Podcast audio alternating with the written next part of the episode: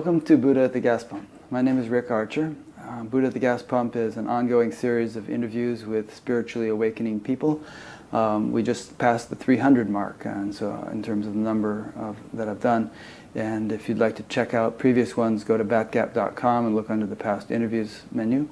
This show depends upon the support of appreciative listeners, so if you'd like to support it financially, there's a donate button there.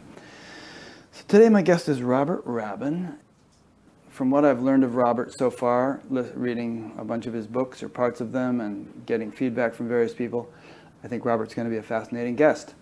Rather than me reading a big long bio here, we're going to um, unfold his story bit by bit and you'll get to know him. But um, for pretty much all of his life, um, he, since the, the, age when I joined the Boy Scouts, he's been interested in spirituality and gaining a deeper understanding of, of things. That didn't kick in for me until I was about 18. So, Robert, you mentioned that um, you were struck by a strong curiosity about life when you were 11, which propelled you into years of globe-trotting adventures. Did something specific happen when you were 11? First, uh, Rick, thanks for inviting me onto the show. Sure. Good to be here.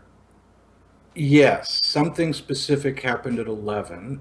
My family and I were living in Italy at the time, and we had gone skiing in uh, on the Matterhorn. I was showing off as Leo rising tends to do, and fell down and broke my leg. Mm-hmm. And in those days, which was about 1961, I think, they put me in a cast from hip to ankle, and I had to be in bed for a month. Couldn't go to school, couldn't walk, couldn't get around. So while my siblings were off to school and my parents were out, my dad was off working, I got the Encyclopedia Britannica, all maybe, I don't know, 25 books or whatever it was, put them on my bed. And for an entire month, every day, I would go through each of the separate books. Now, I wouldn't obviously read everything, but I did turn every page and read some of the things that I was interested in. And somewhere in that process, I, I, looked up in my bedroom and everything just started to open and expand. This is the story I tell, but I don't actually remember if this happened.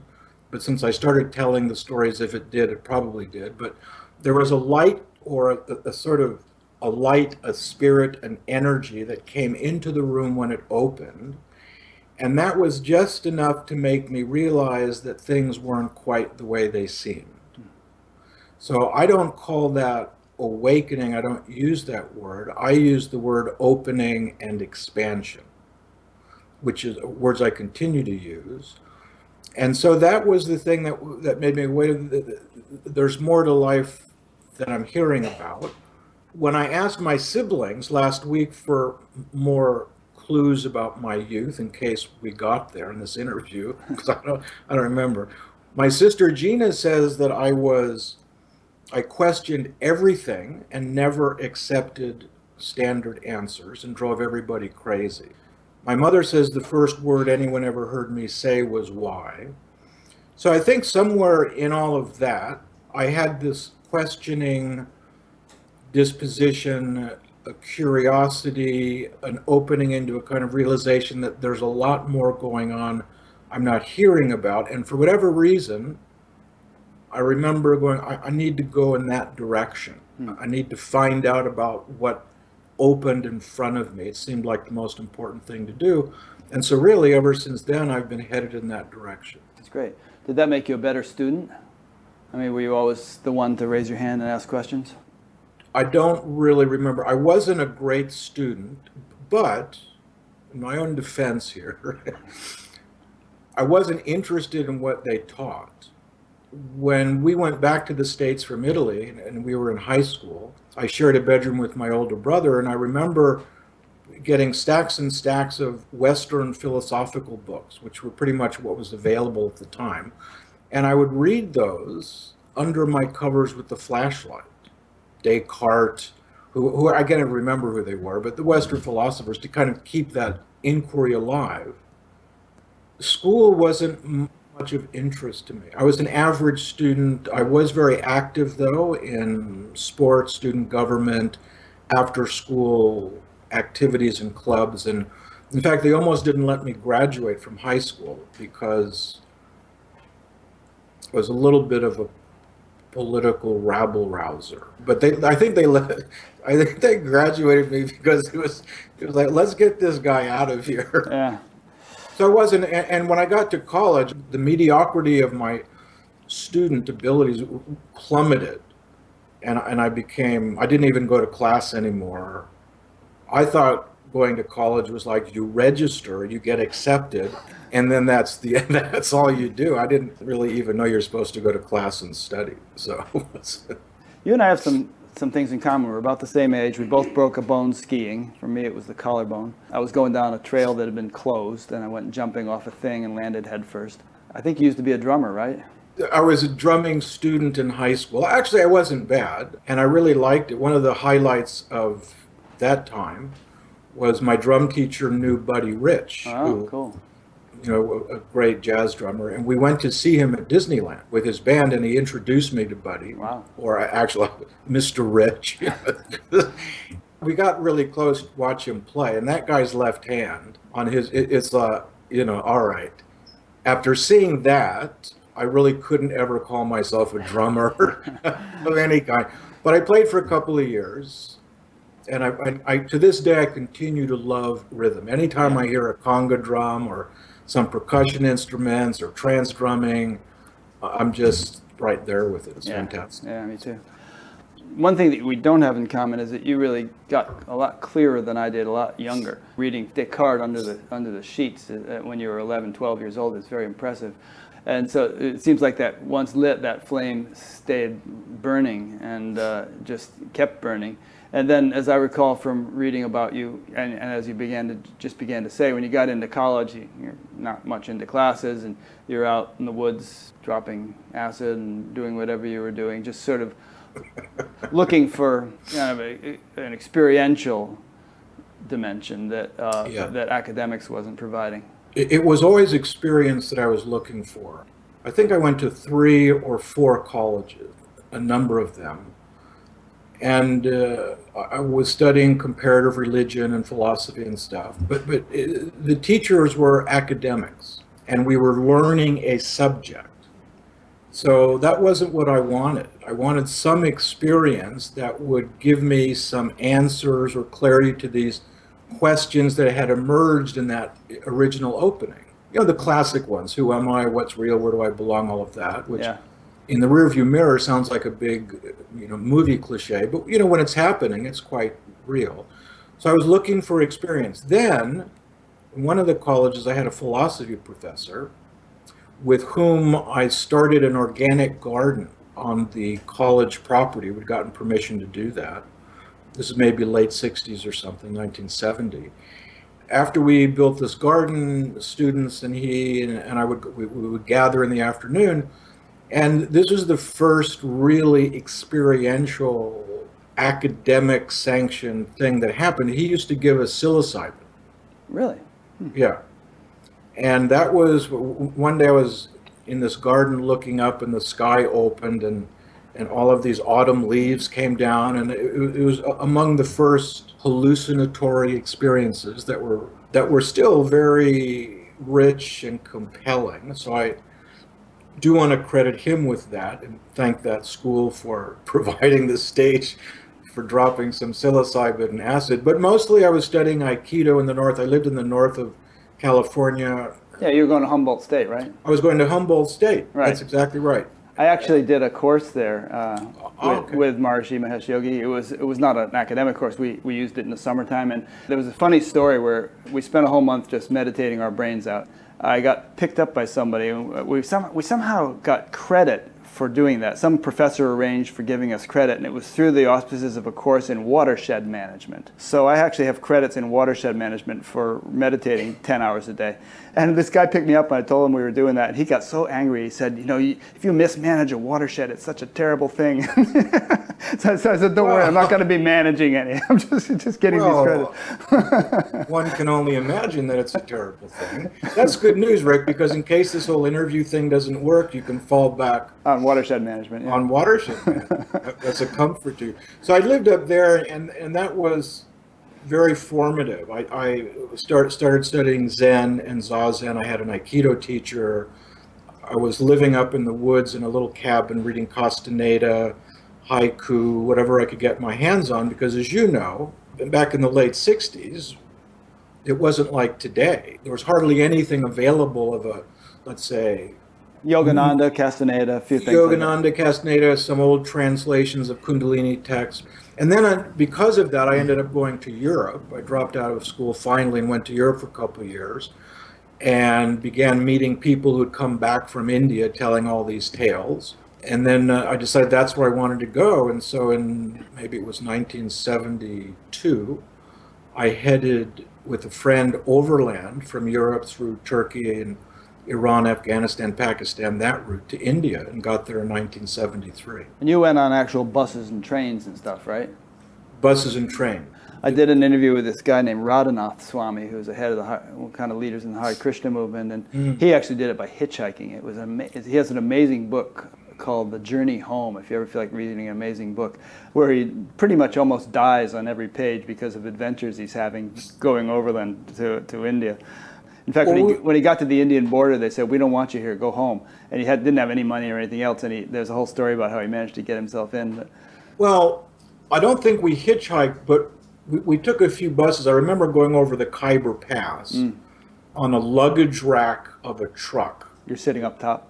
Yeah, yeah, we're sitting up top. And I remember in eastern Turkey on a train, I was out in the corridor and a, a, drunken soldier stumbled into me, started yelling at me in Turkish, pulled his bayonet and held it against my throat. so I did, you know, even though I didn't hitchhike, I, I feel like I could pretty well match story for story. you can't go to that part of the world, you know, and not have adventure stories. It's yeah. pretty wild living. Well, maybe sometime we'll have an overland to India smackdown between you and Radhanath Swami. Well, I'd just as soon not relive those days. Thank you. like yeah. I was then, this is now. So you got to India, and you were going to go up to yeah. Bhutan to go mountain hiking or something like that. The original idea between me and three friends was to go to Bhutan on a mm-hmm. mountaineering expedition. We wanted to sneak into Bhutan, which you couldn't get to at that time. So our this gives you an idea of how smart we were. We were going to sneak over the Himalayas, you know, as if it's sort of a trail in the park. Right. Get to Bhutan, and then our collective dream was to track and find snow leopards. Uh-huh. And just live amongst the snow leopards. We were under the influence of Han Shan, which was an ancient Chinese mystical poet who. So we just had this fantasy going. Uh, Eric and I traveled overland and the other two flew from France to Delhi, where we met up. But they couldn't handle India. They'd been there for about a week before we got there. They'd already made plans to come back to the States. They just they couldn't handle it. So as soon as we got there, after about a four-month overland trek, Michael and Carol left, and Eric and I are like, okay, now what? We couldn't do it on our own. So we went up to Nainital, uh, which is the the ashram of Neem Karoli Baba. We stayed there for, he had just died and they were in, doing the ceremonies and so on, but we met Ram Dass and hung out a bit. Ram Dass kept telling me I should go to see Muktananda's ashram. That was, that was the second time I had heard of Muktananda. In Turkey, we met a fellow who was going back to the ashram. And we, he traveled with us all the way to Delhi and then he said, if you're ever down in Bombay, come and see me. So, but I said, okay, never mind. Anyway, went to Nainital. We left, got to Delhi. I went down to Madras and ended up in a 30-day Vipassana retreat with uh, Goenka, who was one of the founders of it. After that, I went over to Puttaparthi, where Sai Baba.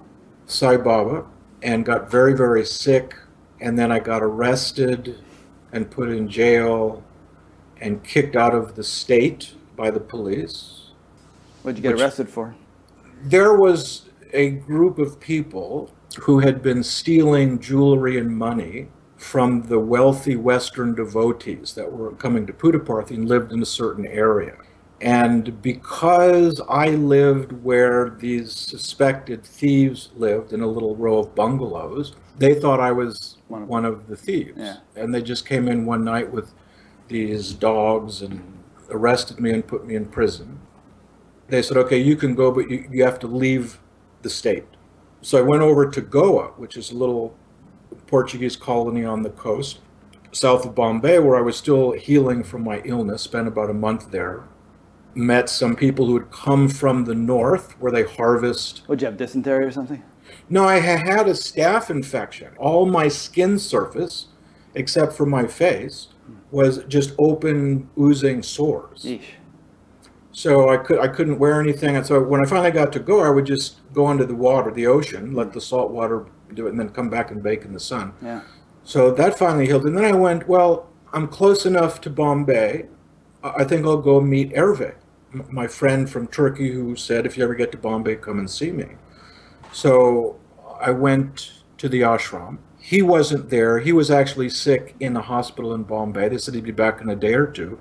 Baba uh, uh, Muktananda, we called him Baba, was up in the north on a trip. So I, I thought, well, I'll wait for a couple of days. Hervé came back, my French friend. We spent a, a few days. And then I said, I need to go to Benares to reconnect with Eric, who was waiting for me. And Hervé got, he was like, no, no, no, you've got to wait, you know, meet my Baba. You know, he's going to be back soon. And I said, "Uh, you know, look, I'm not, not really into your Baba, with all due respect. I, I had gone to India content with a Zen orientation. And I, like, I'm a Zen guy. Puttaparthi was a terrible experience. The Goenka thing I didn't care for. There's like, I don't want to meet your Baba. I got to go. He goes, no, no, no, you got to meet the Baba, you know, my Baba. Fine. When is the Baba coming? Two days. Okay. So I stay, and then the Baba comes, and as you you know, when the Guru comes home, they have a big ceremony and elephants and conch shells and trumpets, and and he came in. I met him. I stayed another day, and then nothing happened. And I went to Hervé and I said, "Look, I met your Baba. I got to go." And he was a little disappointed because he wanted something to happen. So I said, "Okay, but you you have to go and ask permission to leave the ashram," which you know I'm 23 maybe, wasn't used to asking permission to do anything. I had a huge bowling ball of hashish in my backpack that I'd brought up from Goa. I was like, you know, ask permission. He said, well, it's it's a formality. It's it's a custom. You know, you've been here for a week. You've accepted his hospitalities. So in the courtyard of the ashram, which is I, I find just to interject, I find it interesting that you were still into hashish, even though you considered yourself a serious Zen student. It seemed those seem incompatible to me. oh, they seemed compatible to me, but may, may, maybe I wasn't as serious a Zen student as I thought. Don't forget, Rick, I'm the guy who was going to sneak into Bhutan Oh, that's right. Yeah. and go live with snow leopards. So I'm not. Yeah. Sorry. The neurons were still working out their arrangement. That's right. That's right. We don't want to take anything too seriously. So anyway, so Baba was sitting on the porch in his courtyard. It's a big open space. He'd sit on his porch, marble porch, and, and uh, watch what was happening in the ashram. And so I went up to him. My bag was packed, and there was a bus leaving in about 20 minutes. So I went up and said, Baba, thank you very much.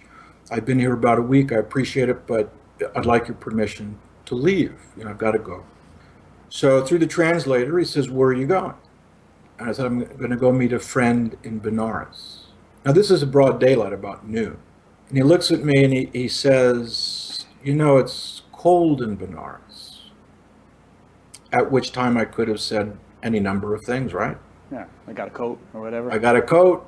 Thank you. Don't worry about it. I just want to get the fuck out of here. you know, while I've told this story a lot, I know this story is true because I can still feel it living out in me as I'm telling it. It's cold in Benares, is what he said. I went into my version of the 18 minutes of missing tape from the Nixon tapes. right, right. The next thing I was consciously aware of, I was 30 yards away on the other side of this enormous courtyard, seeing Hervé's face, I'm just laughing hysterically, and hearing someone say, I guess I'm not going to Benares. and that the speaker turned out to be me. I, I did try to get away again about another week after I got Shaktipat. So first of all, he might as he could easily just have he could just as easily have said the moon is made of green cheese, and it probably would have had the same effect. His, his words were a conduit for Shaktipat, basically, right? I wouldn't say Shaktipat then because a few days later I got Shaktipat, and that's a pretty unmistakable event. All, I'm doing is reporting what I can remember yeah. happening. Well, somehow or other, his presence or something shifted you big time there. Did something to you. Yes, it sort of scrambled my hard drive right. for a while.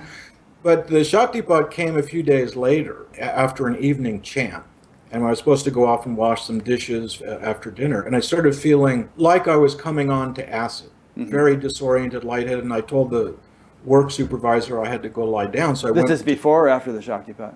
This is just before the Shaktipat, a few days after I, right. I decided, decided to, stay. to stay. So I went up to the dorm, which is where the men slept. We had just mats on the floor. There was about 60 of us. Mm-hmm. And I laid down on my mat, and that was it until late the next morning when my eyes opened and I couldn't move any part of my body because it felt like it had been crushed by trucks. There was a glass of water next to me on the floor, next to my mat. And a while later. Crushed by trucks means you were in pain? Just it, it, paralyzed, sort of. I, I was less aching, not pain, aching, but I just couldn't move. Hmm. I was stunned inside and out. Someone came and said that I had been roaring like a lion all night, so loud I kept that part of the ashram awake. I didn't hear anything. This is still pre Shaktipat. This is Shaktipat. Well, I mean, as I understood Shaktipat with Muktananda, he would brush you with some peacock feathers or something, and that would, Shakti would be transmitted that way. That was the formal style that would happen later in intensives. I see. The ashram in Ganeshpuri and the environment around Baba, from my experience, was, was so Shakti rich that you would just by being were, there, you got Shakti. It was, which was why I stayed for ten years because right. it was such a force. So mm-hmm. this just occurred. So they said, "Look, you've got Shakti." But now, at that time, we didn't have books, pamphlets. Or it, it was the Wild West. The only thing we got when we got to the ashram was a little booklet called Ashram Dharma, mm-hmm. which was how to behave in the ashram. And basically, you had to attend every scheduled event, chanting, meditation, work, whatever it was, and it was regulated from 3:30 until 10 at night, 3:30 in the morning to 10 at night. That was the one absolute rule. You attend everything. If you can't, you have to leave. So that was just a little context for the discipline of over 10 years. Mm-hmm. Everything, which you, probably experienced some of yourself. So anyway, the, the I couldn't move that day. I laid in bed, slept the following night, and then on the second day, I was so freaked out, I had no context for what had happened, that I packed my bag and snuck out of the ashram and went to Bombay and said, I am I am so out of here. And I got to some room in a, you know, 10 rupee a night flop house or something. And that night, I had one of those super vivid dreams. I was back in the ashram in the, the, what's called the Nityananda temple, where Baba would give talks in the evening. In the dream, I was there. Baba was looking at me from his chair, speaking in English to me, saying, If you stay with me, I'll take you flying to places you've never imagined. And with that, he got off the chair, took me by the hand, and sort of like Rocky and Bullwinkle, we, we, leapt up, and the rest of the dream we were just flying through the universe together. So, you know, the next day I went, I went back to the ashram. Just out of curiosity. Um, and that was that. Yeah, just out of curiosity. I've had some experiences like that too, and I know other people who have. Do you feel like Muktananda as a person was kind of consciously doing something. Okay, this Robert fellow left and he went to Bombay. I'm going to go visit him in his dream and ha- give him this experience. Or do you think that Muktananda, as a person, was completely unaware that you were having any such experience, and it was sort of like the absolute was just, or you know, divine consciousness or something was just giving you that experience because it was trying to guide your life, and your life at that point was, you know, Muktananda at that point was a very important element in your life. In other words, do masters actually consciously do these things, or is it just the divine intelligence that does these things, and masters are just sort of visual representations that we can relate to, that yeah. the divine intelligence shows us in order to make the experience meaningful?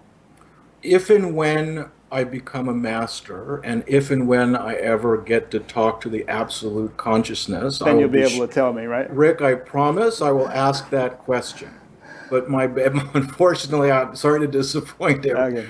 I, I don't have any idea at all. Okay. I was curious. That came up the other day, that very point. Somebody emailed me some similar question. And uh, I remembered a story that Maharishi once told where, when he was around his master, whom we'll just call Gurudev for short here, he often heard stories of people who would pray to Gurudev and then receive yeah. very specific results. And yeah. Maharishi asked Gurudev how that worked. And Gurudev just said, it's the department of the absolute, and he takes care of it. As if to say, it's not something I'm doing consciously, the absolute yeah. does it. But I find it so interesting that the absolute or divine intelligence or whatever we want to call it orchestrates these things with such rich, vivid content to them. You know, people, Ramana Maharshi shows up for people and talks yeah. to them and all kinds yeah. of things like that. It, it kind of makes you wonder about how creation actually works. I've asked that question of myself for 50 years. Mm-hmm. How does reality actually work? I don't know, but I've developed a metaphor which satisfies me in the sense of it represents my experience, which is this. Existence is like a cosmic Disneyland with virtually unlimited rides. Non duality, which you talk a lot about in my worldview, non duality as a philosophy set of experiences, but that's a ride. Mm-hmm what happened in the years of Muktananda for me, that's a ride. So maybe bhakti is a ride. Everything is a ride is for a ride. me yeah. because the preeminent holder or container of existence, if you can even say that, what you might what you refer to as the absolute, I don't use that word. I just call it existence. Yeah, it's we could use any of those words. Yeah. It, it, it, there we could. They're important to me to make linguistic distinctions because we can talk about that later. So for me, existence is this place in which anything that occurs has a legitimate place in existence. I don't need to know more about it other than to go, oh, this was a really interesting, mysterious ride when I was once fast forward many, many years, I was on Stinson Beach, which is a, a, private beach up north of San Francisco. And I was walking along the beach, pretty empty, and Bhagwan Nityananda, who was Muktananda's guru, who died in 1961, suddenly appeared in his loincloth in front of me on the beach. There's a picture of him on the wall up behind you there. Yeah. There, there is. And walked toward me, said something, hit me on the head and then disappeared. Wow. Now, was he as concrete as an ordinary person, or was he diaphanous or something? Probably not as concrete, but it was enough. Clear, it was yeah. physical and concrete enough to know that I wasn't hallucinating, or maybe I was, but it was as if a person had come up to me and said something because I've had over the years, as most people have had, so many unexplainable, mysterious, yet often transformative experiences, I decided that I would just live open enough to accept and appreciate and be open to being affected by what happens without needing to know why, how, or put it into a story, a narrative. My orientation is I don't expect to, to arrive at any ultimate answers, but it's it's fun to ponder and contemplate this stuff. To speculate, you know, just it's interesting. And it's more than just sort of idle entertainment because I, I sort of think if you keep at it, you, you do gain a, a deeper, more nuanced appreciation of the mechanics of creation in some intuitive way, if nothing else. I like that article you wrote about not being certain about anything, though, and I think it was that one in which you quoted Kurt Vonnegut. He said, "I don't know about you, but I practice a disorganized religion. I belong to an unholy disorder. We call ourselves Our Lady of Perpetual Astonishment." yeah, you know, thank you for noticing that. Yeah you can't really belong to that church because you know I, have never find any services or priests or anywhere. I think Kurt took it with him when he died. but I like to say, whenever people ask for an affiliation, am I part of this community or that or what? I go, no, no, I, am part of Kurt's church, Our, uh-huh. Our Lady of Perpetual Astonishment, because I can't think of anything that one could articulate that is as precise and yet as open as that. I am perpetually astonished by the dream I had many years ago, by Nityananda appearing, Irene's email to me, Would you like to speak with Rick? The fact that I'm alive four years after a group of doctors said there's nothing we can do, you're going to die very soon. Mm. That's my hobby, just to uh, refer back to what you said a moment ago. My hobby, rather than to speculate on things, is to deepen my capacity to be astonished at what happens. And in the astonishment and the appreciation, there are things that seep in in terms of how, but it's so pre verbal that I never try to articulate it because I ruin it. And I have to learn how to understand things in a pre verbal manner, which means I know how it works. I'm afraid I can't really say more about it. Yeah. Among the articles you wrote that I read, I, I really liked the sciency ones a lot because for me, even though I have no scientific background, reading a layman's version of scientific stuff amplifies my astonishment. For instance, in this same article, you said, uh, Did you know that in four square centimeters of skin, there are approximately three meters of nerve fibers, 1,300 nerve cells, mm. 100 sweat glands, 3 million cells, and 3 meters of blood vessels? Um, did you know that except for your brain cells, 50 million of the cells in your body will have died and been replaced with others, all while you have been reading this sentence? I don't know if you have your facts straight or not, but if you, presuming you do, that kind of stuff boggles the mind and it, it makes yes. it makes you amazed at the vastness of the intelligence that seems to be yeah. orchestrating creation. Thank you for picking on those articles one reason I write is so I don't have to keep anything in my mind, so I can just go. Offload uh, you know, I'll, I'll, uh, uh, I just offload. I, those aren't my facts. I did a lot of research when I do sciency kinds of things, or you when check I your facts exhaustively, as right. exhaustively as I can, because part of the work I've done professionally for ten years, primarily, has been as an authentic self-expression mm-hmm. teacher and coach. So I work a lot with language, self expression, communication, and all that. And one of the elements of that is to be sure when you're using facts or statistics that they're accurate.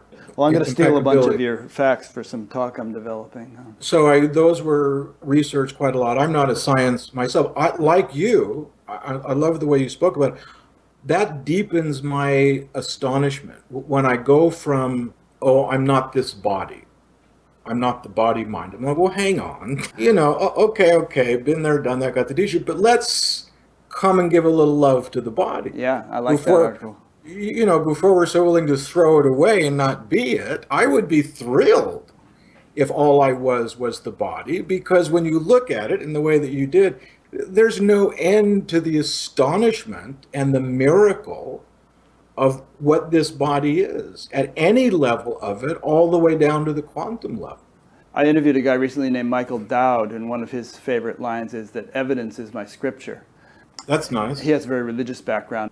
Considering things like you're just discussing, it evokes a, a sort of reverence and, uh, and, again, the word astonishment.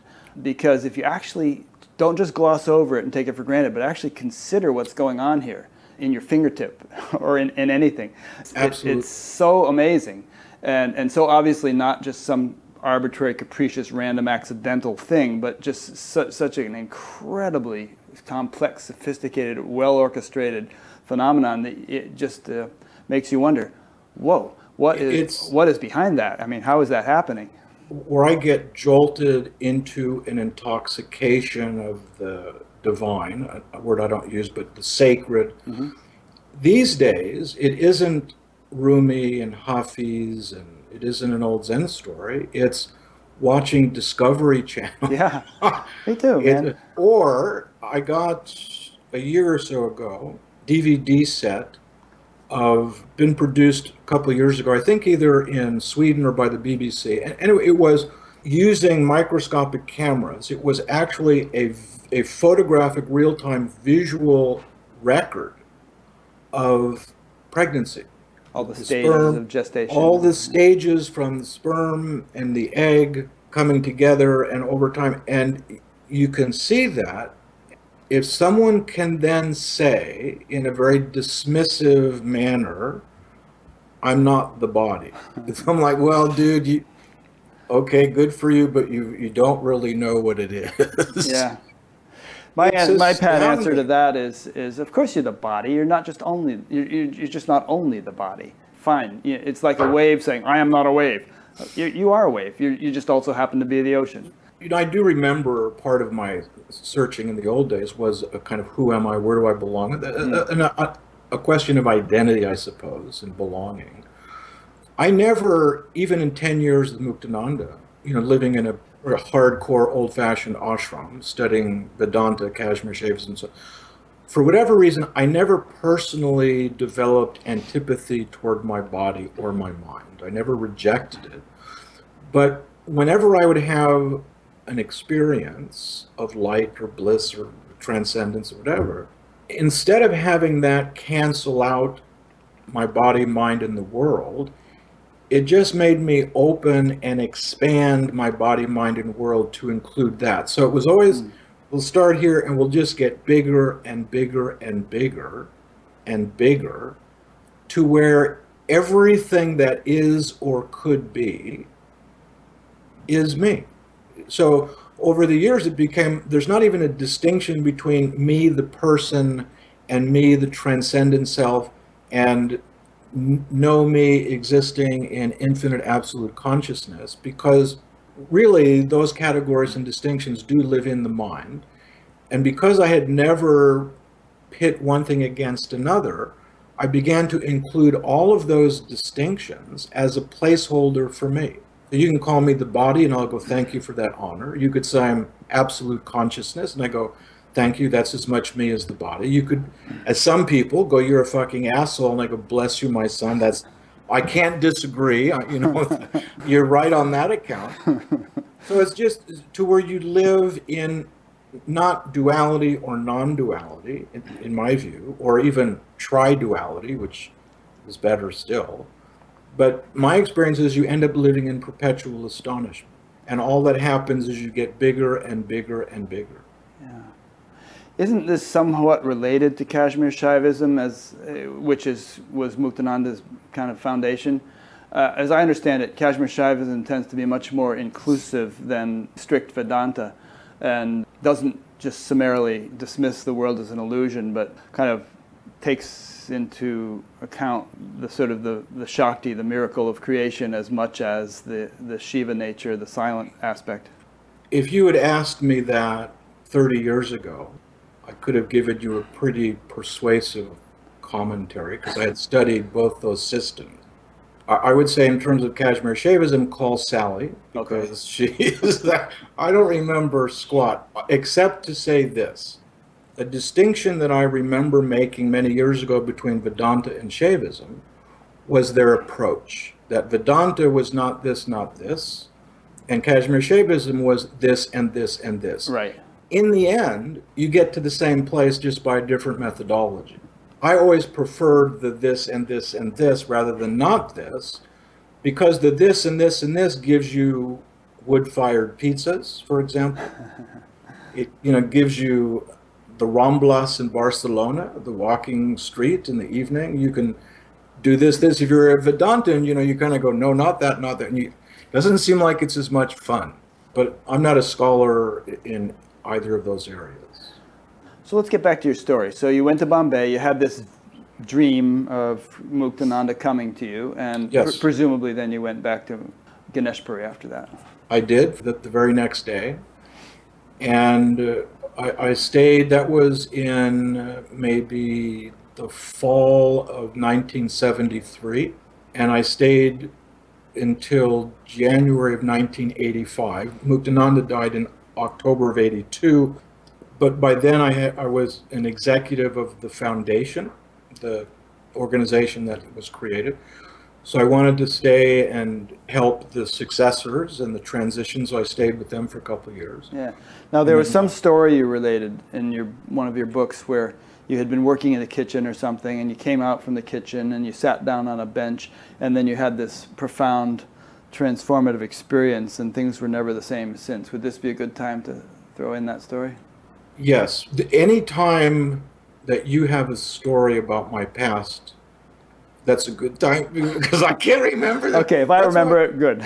no, you, that's why when I sent you the reading list, yeah. the viewers, when you get selected to be a guest, uh, Rick and Irene asked to send some materials to give him some background. So I did, and in the the introductory paragraph to my material list, I said, Rick, th- these are really self-serving because I think these things I'm asking you to read do represent the arc of my journey and certain milestones, but I won't remember them unless. So if you could be kind enough to bring these up, I can talk about it. So thank you. Yes. Well, incidentally, while I'm preparing for these interviews, most of the time I'm from listening to audios, mostly I'm riding my bike or cutting the grass or something. In your case, I was actually reading your books in the evenings. But I, I, really have a hard time writing down questions these days. I just feel like I just want to get to know this guy, That's, and I'm going to read his yeah. book, and then I'll see what I happen to remember during the interview, and that probably That's, be more important than anything I write down. That's exactly. So I do remember that experience. I sat down on the concrete surrounding of a big tree, and everything changed into light. And so there was a little bit of an outline of the trees and the building, whatever physically was in front of me, there was a, there was still a vague outline, but everything was just pouring light out of it. I don't know if my mind got totally still or disappeared. There wasn't a sound anywhere. The only sensation was just light from everywhere, and I was gone. There was just someone, something was aware of light everywhere for a long time. And then things slowly came back into form, but I was quite stunned by that, couldn't speak for a while. When I wrote the narrative to the experience that sounds like I said I was changed forever, that was like, I think, my first book reflecting on one of the early experiences. The thing about Muktananda's ashram which is very different from how people seem to be studying these days, is the environment was so thick with Shakti and the discipline was so rigorous that those kinds of experiences would happen to almost everyone every other day. When Irene invited me to your show, I, uh, I wanted to see about your interviewing style and what your themes were. So I watched quite a number of your interviews, partially to get an idea and, and said, oh, he's got a lot of the non dual people, which is I had a sudden shift in consciousness that is irrevocable and permanent, and I am now established in the absolute truth of pure consciousness or awareness being aware of itself. Are you saying that that's what the non dual people say? I'm not, I'm not making fun or being disparaging. I'm just no, saying, that's what you're saying, right? In a general sense, Yeah. that represents a certain sort of philosophical or spiritual outlook and, and experience base. It sort of does, except I'm. I don't think that actually happens to too many people. Um, Well, no, no, but hang on. Just to make the point, I'm not saying this is your, this is just what I heard people say a lot. I'm Yeah. not discrediting it. I'm just saying Right. this is what I heard. But in the ashram, because of how it was structured, those would happen on a regular basis. The thing is, we, we couldn't then go out to teach. We'd have to go back to work, sweeping the path or chanting over years. So there was a kind of grounding that would take the experience we'd initially language as absolute and I'm one with Brahman and so on, and go, okay, but there's another there's another way in which this is going to occur to you if you are willing to go beyond it when I had left the ashram, 1985, my mother gave me a stack of letters that I had written from the early 70s to her from the ashram. Dear mother, Your son is no longer. He has, he has merged with Brahman, the absolute. I will never see you again. I've never seen you in the beginning. There is nothing. My poor mother. Oh, God. my poor mother, my poor Jewish mother who raised me and my siblings, you know, has lost a son. Oh, thank God my older brother became an attorney. She could, she could at least endure one one casualty. And I would I read this letter after letter that was, you know, like 73 to maybe 77, the, the first half of my stay, because that was the uh, the idiom, the the dialect I learned to represent experience, because we were studying all that, and the experiences were so overwhelming and so enormous that you you your languaging would be, this is real, this is permanent, there can't be anything more than this.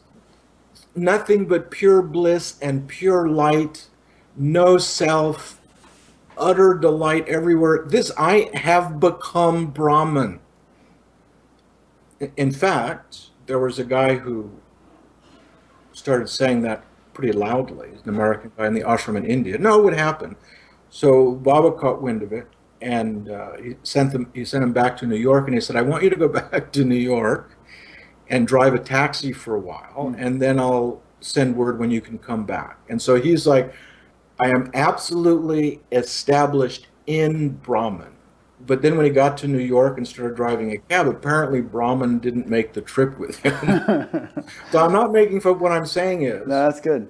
The discipline we had mm-hmm. and the way we were always made to keep the what's called the transcendent and the practical or the relative, they were so joined that they could never become separate. A quick example. Just uh, want to throw in something here. You, you probably sure, you, you, probably heard Ram Dass's expression that if you think you're enlightened, go spend a week with your parents.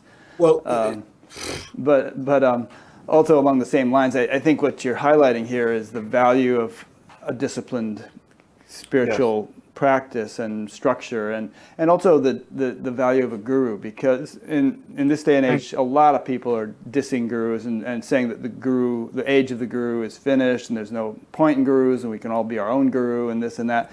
And there's all kinds of people who have awakenings of various degrees and run out and start teaching very often prematurely in my opinion and often get themselves in trouble. So i think you're bringing up some important points here. Thank you I learned more about the nature of my own mind from cutting carrots under the eye of someone who says you have a whole mound of carrots and you're supposed to cut them at a certain angle and a certain thickness. You get the knife, you're taught how to stand, you do one or two, this is what I want. And she's then the supervisor is watching you and the others. Okay, I make one cut, great, I've done this, but, you I've got like 500 carrots to do. And then every time I miss the thickness or the angle that's wanted, I would get hit in the head with a potato or, you know, a pan or someone would scream. And she'd go, What's wrong? You have a knife? I told you what to do. You did it once. Why can't you do it? Hmm. Over and over and over. Well, there's only one answer, isn't there? You're not paying attention. Ah. And if you're not paying attention, where are you? You're in your thought stream. So that was the way, that was part of the discipline, as well as hours of meditation, study, chanting, and so on. Years later, when I had become a manager of that facility you were mentioning in Fallsburg, which was, oh, we'd have like 3,000 people in it residentially, 30 departments. I was the manager of that. And one day I went into Baba's room to review a budget for a project that had been a couple hundred thousand dollars or something and answered all of his questions, which, which was great. I passed muster. I knew. So then I started to leave, and just as I was leaving his room, he said, "Well, hang on a second. We were, as you know, Rick, we were what two hours north of New York City. Mm-hmm. We'd have drivers that would go down to the city to buy things there that we couldn't get locally." And this is again maybe mid to late 70s. So we'd give them, I think it was $10 out of petty cash for lunch and bridge tolls and so on. So I just cleared every hurdle of a budget, let's say $300,000. And as I'm about to leave, he goes, wait a sec. David was the name of our driver said, Didn't David go to the city the other day? Yes, was. Do we give them some money for lunch and gas? Yes, we give them ten dollars. And he goes, What happens if there's money left over? Goes back into petty cash. You know the size of this facility. It's hundred acres, three thousand people, three hundred thousand dollar budget, no problem. Now we're talking about what's left over from ten dollars, which may have been fifty cents. He says, So how much did David bring back the other day for petty cash? Dude, I'm managing a small city. I handled 300 grand. Everyone, everything is going well. 30 departments, everything. I didn't get to notice where the fucking 50 cents went to. I didn't say that, Right. I, you know. So then he does this thing. He goes, You don't know what happened to that money? I go, No, but I'll find out. He goes, "Uh, uh." He goes, Is that your money? And I'm like, No, Baba, it's here. Now we're playing this game that was always played over the years. No, Baba, it's your money. He goes, Well, aren't you the manager? Yes, Baba, I'm the manager. Isn't part of your job to take care of my money for me? I'm like, yes. I'm like, you know, I, I can't get out of this. Like, okay, we'll just play this out until he gets tired. And he was the one who made me manager, by the way. He gave me that job. Then at the end of this little ordeal, he says, Is managing too much for you? Should I get another manager? Is it too hard for you? And I'm like, No. He goes, Well, you should try to do a better job. I'm like, I absolutely will. Thank you. I'll... So you're in this Shakti rich environment in which you're experiencing random sudden shifts and expansions and elevations, the thrill of victory and the agony of defeat, as I like to say. And you're chanting and meditating, and that's the focus and the inner self. At the same time, at the same time, without any division or separation or hierarchy, where's the 50 cents? So that's how I learned. That's how I grew up. This seems to be kind of standard routine for, for gurus in my experience. I mean, Maharishi was the same way, Amma is the same way. Uh, you know, you, you're in this environment which, in which it's, there's a tendency to just get unbounded and vast, and you know, and it's like who cares about the details? And at the same time, they're on your case to to be precise and Yes. focused, and every little thing has to be just right. And I would often wonder, especially with Maharishi, because I had a lot more personal, direct experience around him. How could he care about this stuff? You know, he's fussing over these little tiny, teeny weeny things, and you know, there, and there's such a bigger picture. But it, it's it's almost like you, enlightenment itself is characterized by unboundedness along with the ability to focus attention sharply. And so th- there's a, a kind of a discipline taking place in which that capability is being cultured. I can only say how I experience things. There isn't a difference. There, there never is a difference between why do they care about that? Because that detail is not different from the majestic transcendental experience at a certain point in sadhana. Hmm. It, it is in the beginning, and unfortunately, a lot of teachers don't get past that, so they keep subtly reinforcing this. And you can see a spiritual dialect being created. You know, well, I'm not really the body, or from a relative standpoint, and so on and so forth. But there's a, there's a place one gets to, and I'm speaking from experience, where awareness, being aware of itself, fades into awareness being aware of something, what what you're doing, being aware of what's happening around you as not being different because anyone who says they're not a person, the world is an illusion, is still eating from the same trough as the people who they say are just people living in a, in a real world. I'm not, but you fly on a plane, you live in a house, you turn on the faucet and expect water, you eat food, you expect the people to pay for your program. So, in other words, my view is if you're sincere about you're not a person, you really don't exist, and the world isn't real, get off the grid. If you're here, then even if that isn't your experience, if let's say you're kind of in the formless, I understand, at least don't disparage the form. If there was one person that I've met, and I've met a lot, that I in my experience, I said, look, you've got the right to say you've gone beyond form. It would be Muktananda, nobody else. But here's what he did, other than you know be on our case for everything. You walk out of the room. If you forget to turn the fan off, you don't get to use the fan all summer, kind of thing. Here's the thing that I, I was impressed with at the time, and I still am now, many years later. When he would go on these tours through India, or America, Australia, people would go in advance of him to prepare, you know, build an ashram, a hall, whatever, work our asses off. And when he would get to a new place, or after an intensive, a big program for by then thousands of people, when he would begin his concluding talk at the end of a program, he would always start by saying, I want to acknowledge the people who have worked with such love and devotion to make this happen. Mm-hmm. And then he would name specific names. Mm. I want to thank Radhananda and her cooks in the kitchen. And then he would talk about what they did. And then he would talk about this. It would sometimes make you cry if he mentioned you or if he mentioned others whose work you knew. I mean, this is long, hard work, tedious work. These are real de- acts of devotion. Because when he said that, it wasn't a corporate manager acknowledging a subordinate because they learned that in a team building activity. He was speaking from his heart to your heart to acknowledge the beauty of your devotion, of your work, of your effort, of your attention, of your contribution to the whole thing as a person. And I've never forgotten that. Wherever I go, whatever I do, it's among the first things I do. When Jerry uh, got in touch with me the other day to do a little video check, thank you. As soon as we were done, I wrote him an email. I just said, on behalf of all the interviewees and all the visitors to Rick's website and myself, I want to thank you very much for your part in Rick's wonderful show. It's automatic, but it's it's not unconscious automatic. It's automatic as that's how I see the world. Mm. And I know there's a place where all disappears and becomes empty light. I know.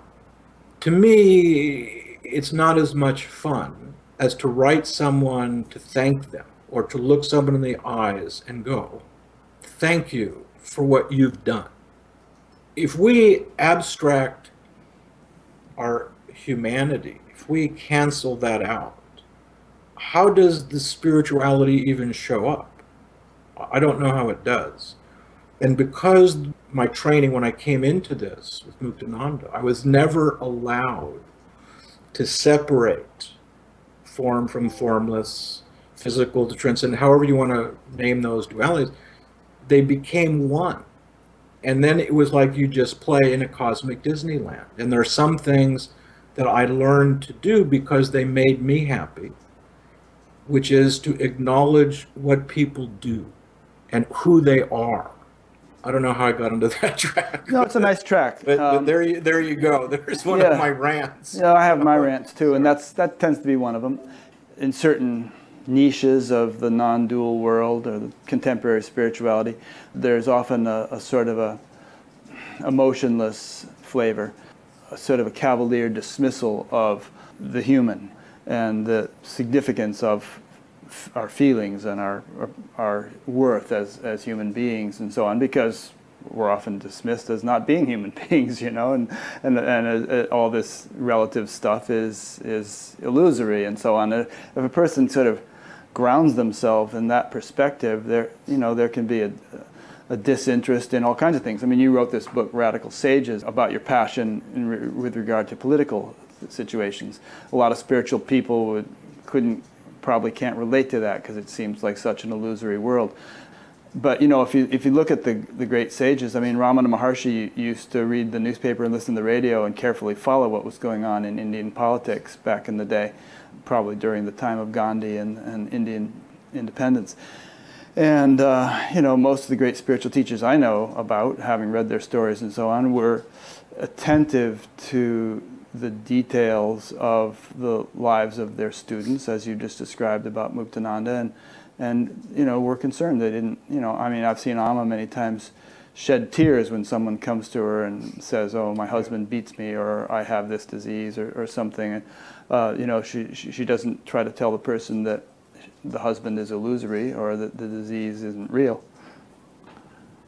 Before Radical Sages, I was transcendentally oriented. Right. But then I had openings and expansions to include that. But here's my here's a point I would just like to make and then we can move on. Sure. The point is this. Anyone who lives in America, not anyone, sorry, that's not very precise. In general, in this country, especially if I can just focus on the world we're talking about, sort of the, the spirituality world in the way that we might know it, there is an extraordinary privilege to the lifestyle that is taken for granted. If we are enjoying a privilege in the real world from the labors of real people, and we live in a social and cultural and political climate that even allows us to do what we do, then I think it's at a minimum good manners to at least acknowledge that. We are able to do what we do because of the economic, social, cultural, and political environment in which we live. And therefore, I think we have some responsibility to participate consciously in the system that allows us to do what we do. That's all I really want to say. About End of rant. End of rant. No, and you had a cool thing going during, I, I don't remember which election it was, in which you were trying to get all the people who practice yoga oh. and that sort of thing to get out there and vote because it's a huge voting block and um, you know could make a huge difference. And I thought that was pretty cool. Post 9/11, I'd had a series of openings and expansions that brought the world into my body to, to where uh, I could feel in this body the disturbances in, in, the physical world. And so I felt well, I better do something. And I, and I developed a premise that other people, meditators, yogis, and so on, cultural creatives, members of the LOHAS demographic, you know, I figured there's there's probably enough of these people joined by common philosophy and values that if they would vote, we could keep Bush out of office the second term, which was the goal. And the premise was that they would want to do this, they would want to get engaged, they would want to move off the mat into the electoral process. That was my premise. So I launched this project called First Truth for President and Radical Sages. When I started getting hate mail from yoga teachers and meditation teachers and Buddhists for Bush, I realized my premise was faulty. uh, you know, I said, Robert, you can. This is this is a faulty premise. I mean, I've never really primarily been a in quote spiritual teacher, but I've always done programs and written, and so there's a few people who would follow what I would do. And as soon as I went from silence to political activism, I lost all. they all went away and said, "Oh my God, you're totally lost." we believe you when you're talking about silence, but now that you're saying we have to get involved in the electoral process and social issues, you know, Robert, this happens to everybody. Mm. Sooner or later, they fall from the heights into the mud and dirt of the earth. Well, you know, if you want more corn, you got to throw the corn you have in the mud. And so that whole process was was uh, very educational and helped to disabuse me of certain unexamined notions I had about the willingness of spiritual people to get involved socially because for me it had happened. It wasn't an issue. It was like, of course we are. We we are involved. We do participate. It's like Thich Nhat Hanh. When he left the monasteries in Vietnam when the bombs were falling. He said, I can stay in the in, in the monastery and keep doing my practice, or I can go out into the world with, which he, he of course did. And it was at a certain point it's not even a choice. The world is you. There's a disturbance in the world. There's a disturbance in you. You do something. And it become so apparent to me that i just went okay team you know there's 40 million of us let's go and i look back to see if they're following and they're like you know like fuck you well there's an old bengali saying which is if no one comes on your call then go ahead alone which i did yeah i, I did i worked really really long and hard and uh, until the election, which didn't go the way that I had hoped, and then did it for another couple years. The only reason I stopped doing Radical Sages is because I moved to Australia suddenly in 2005 and had a different life there. But yeah. I, I, did. I, I don't think I'd ever worked as long and hard on something as I did with them.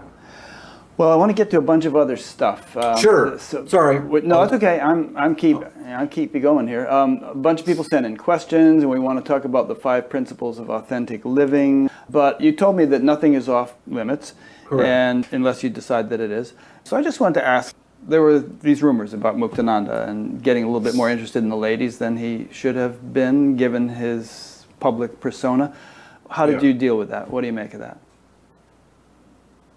the topic in general is one that I don't want to deal with in a kind of hot take fashion. Hot take meaning just. Yeah, just a quick couple of words, this or that. Yeah, we can spend much... ten minutes on it if you want. Just, if you want to deal I, with it. I don't, but if you were ever to have a whole call, or you know, like do sometimes you have mm-hmm. several people on a panel. Mm-hmm to discuss what this would represent as a theme, I would be happy to be there. Okay. I'll just say this. I didn't catch wind of this until the very, maybe the last six months before he died. And then after he died, we were there was all this transitional stuff, so it, it didn't become front and center. And it was a few years later that it became a, a very explosive topic. I'll say that I don't know why he did that or, or what it was about. You can read the testimonies of people who say they had been with him, and that will range from it was a blissful experience to it was really nothing to it was very traumatic. So I don't deny it happened because I've talked to a few women who say they have been with him. I'll tell you how I dealt with that in my life because I, would rather be more responsible for my actions than someone else other than to say it did it. I was disappointed because of the secrecy of it and because some people were really hurt. That's my basic response. When I was teaching in about 2003 or somewhere, I was up in the Bay Area at where I lived, and I was doing a series of weekly, what I called meditative inquiry classes people would get together, we'd meditate, I'd give a talk, answer questions. I just started dating a pretty free spirited woman who, when we were getting to know each other, told me that she and her previous boyfriend had liked to go to sex parties, the orgies that were held sometimes in the south of San Francisco. Big warehouse, two, three hundred people get together. And the good news, being you know Jewish, is that there was a buffet because you go any place that has a buffet next to the S and M bondage room is like it can't be all that. So she said, "Would you, you know, would you be willing to go with me? I, I like to do them." She said. In my travels, in my youth, I'd experienced a lot, although I'd never experienced being with 300 people having sex.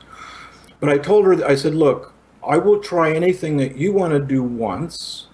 and then give you my report. So I won't say no just because of a previous bias or prejudice. How's that? She goes, great. So a couple months later, she goes, good news, this Friday, orgy in San Francisco. Like, the next day, Saturday, I had a class, meditative inquiry class. 25, 30 people would come. So we go to this orgy, and there's easily 300 people in this monster room every conceivable type of person, age, race, gender, probably a few ETs doing everything. We, my friend and I were seated here, kind of looking around, and then all, all of a sudden, two women come and they knew my friend and said hi.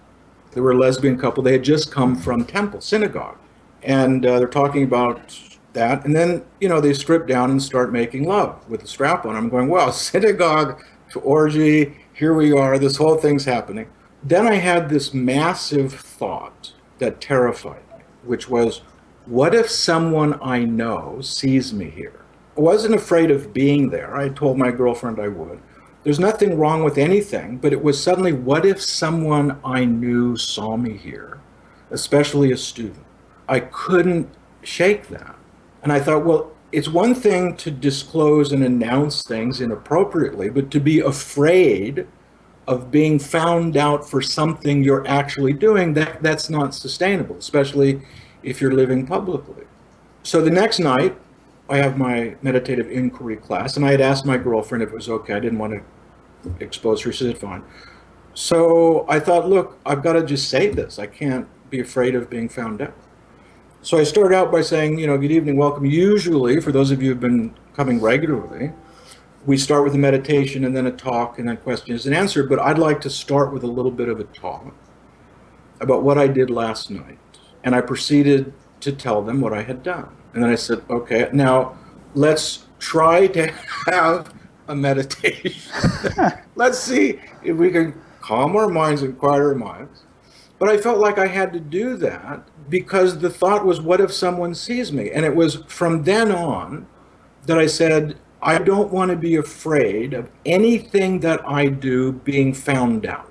I may not voluntarily disclose it, it's none of your business, but that's different than creating secrecy, a false persona. I practice celibacy, I'm not a person, I'm above it, and then they've been stooping someone for three years. So I would rather say that's how I dealt with that and everything else, and saying that I was disappointed in what happened because of the secrecy, and that to this day, while I'm not involved and I haven't been for since 85, none of the people, the officials of the ashram or the foundation will ever honestly deal with that. Well, I mean, the same stuff was happening with Maharishi, and none of the officials of that organization will deal with it either. It's a puzzlement to me that this stuff happens, and but then again, it isn't. But I, I just try to have the attitude that there's a lot of things I don't understand, and basically, yes. as the band sang, you know, in the night they brought old Dixie down, you take what you need and you leave the rest. I derive tremendous benefit from the whole thing, and if there's parts Yeah. of it that were strange or I, I, I don't know what to make of them, what can I say? And as far as whether these gurus should have been public about what they were doing, to give them a little bit of compassion, I don't know how they could have been. Given the whole hoopla that was built up around them, how could they have made that transition to publicly doing I- such things? I'm not saying he should have. I'm not a guru. I don't. I'm not within the Indian cultural system. So I just wanted to go. Well, I might teach, uh, live a public life in some way or another. This is how I want to live. And if what I do or what you hear I do discredits me in your mind, we're not a fit anyway. That's fine. Sally, I think at one point said, you know, having a guru like Muktananda is not for sissies. It isn't a safe place. Uh, My primary, my predominant feeling about Muktananda was not love, it was terror. I was terrified of him. Because he was such a taskmaster. No, no, because he was so enormous and immense that it terrified me. The enormity of who I saw him as. Maybe it was was it Moses who saw the burning bush, Yeah. and it probably you know probably went like whoa, that's heavy. You know, it's like Muktananda for me was this sort of walking burning bush.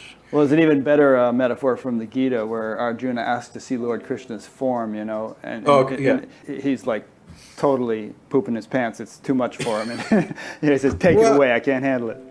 he just terrified me Yeah. because of his immensity. That's all I can say. When I first met him in India, 1973, there was about 25 Westerners in the ashram. That was it.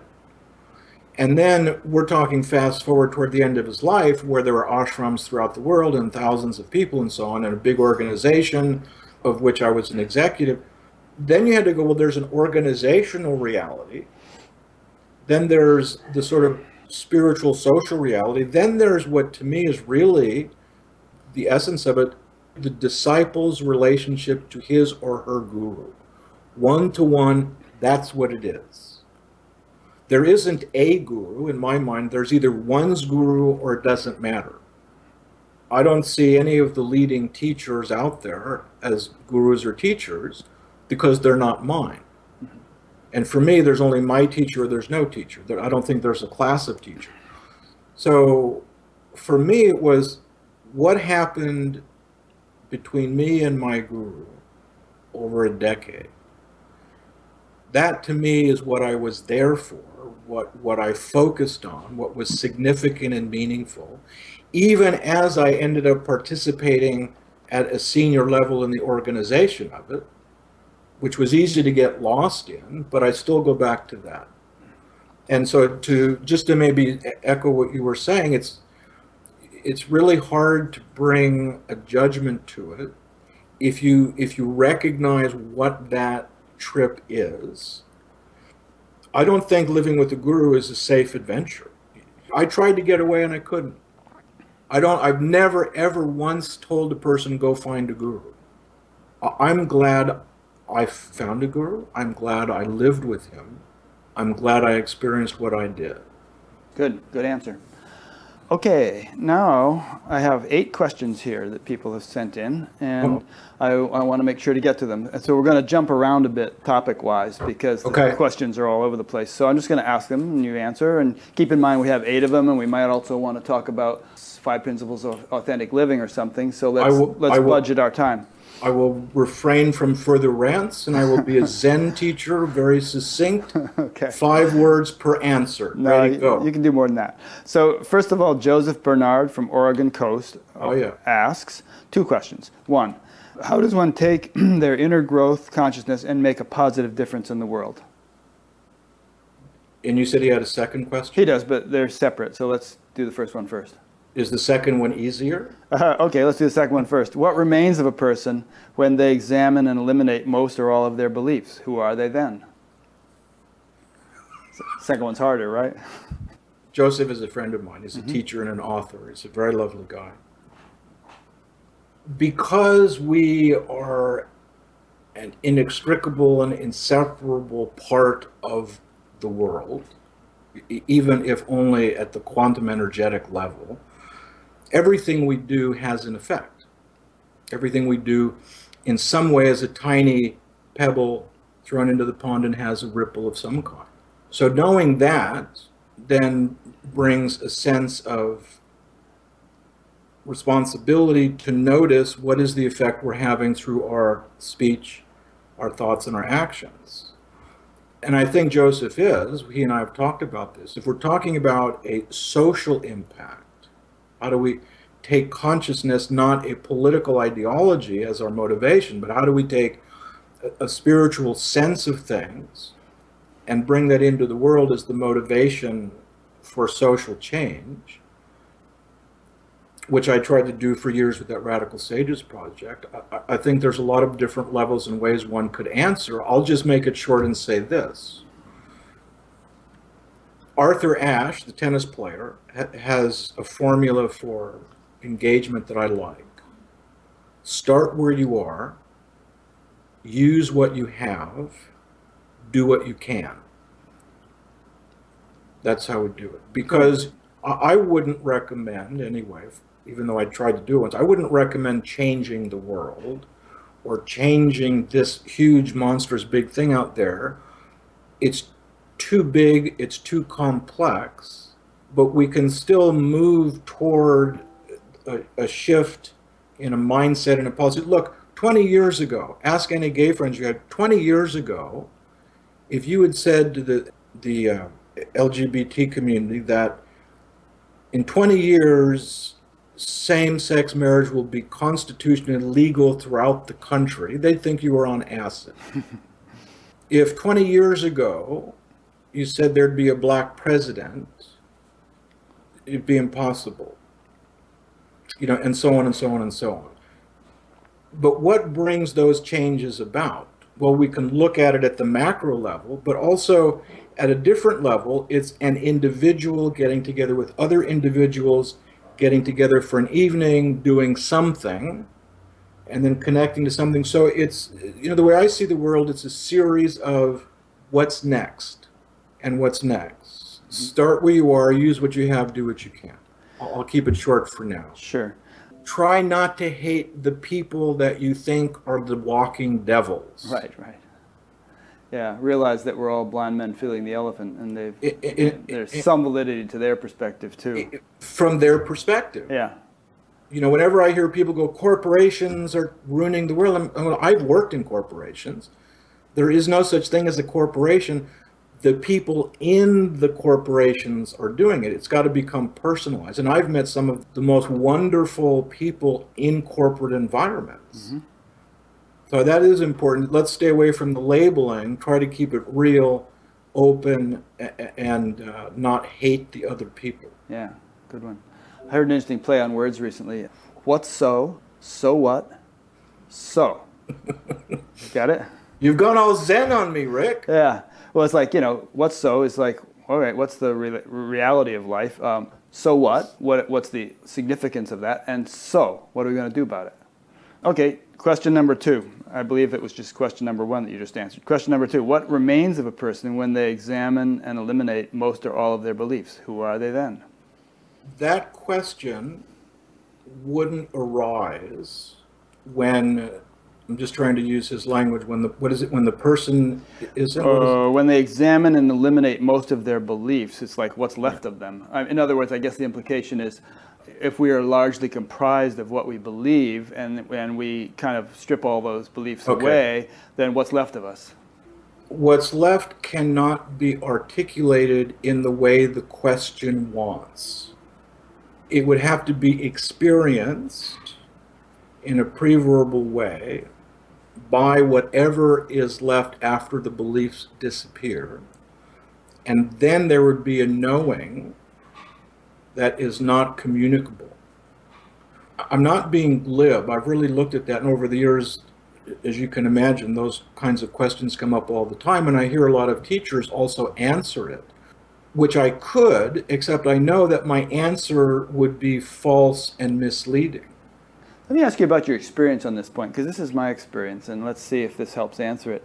And that is, do you find in your experience that um, you know there's often, if not almost always, a very palpable sense that there's actually no one there, uh, and that you're not doing anything, and yet at the very same time, uh, paradoxically, but in complete compatibility with that, there's a very real sense that there is someone there, and you are doing things, and all this stuff matters. It's like the there, it's just different different dimensions of a of a broad spectrum from about three years ago when I had a series of pony rides to we're, Yeah, we're going to get onto those in a minute. I'll just say, I don't want to speak historically, but from about three years ago, I have two two distinct senses of being that aren't reflections of me in any way at all. The, the, the first sensation is silence with a little bit of the sound of like a conch shell on your ear that sort of, you know, the little sea sound.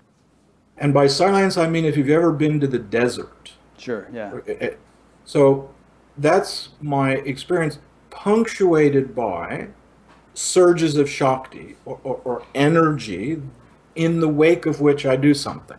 And honestly, that's all I know. That's all I experienced from three years ago.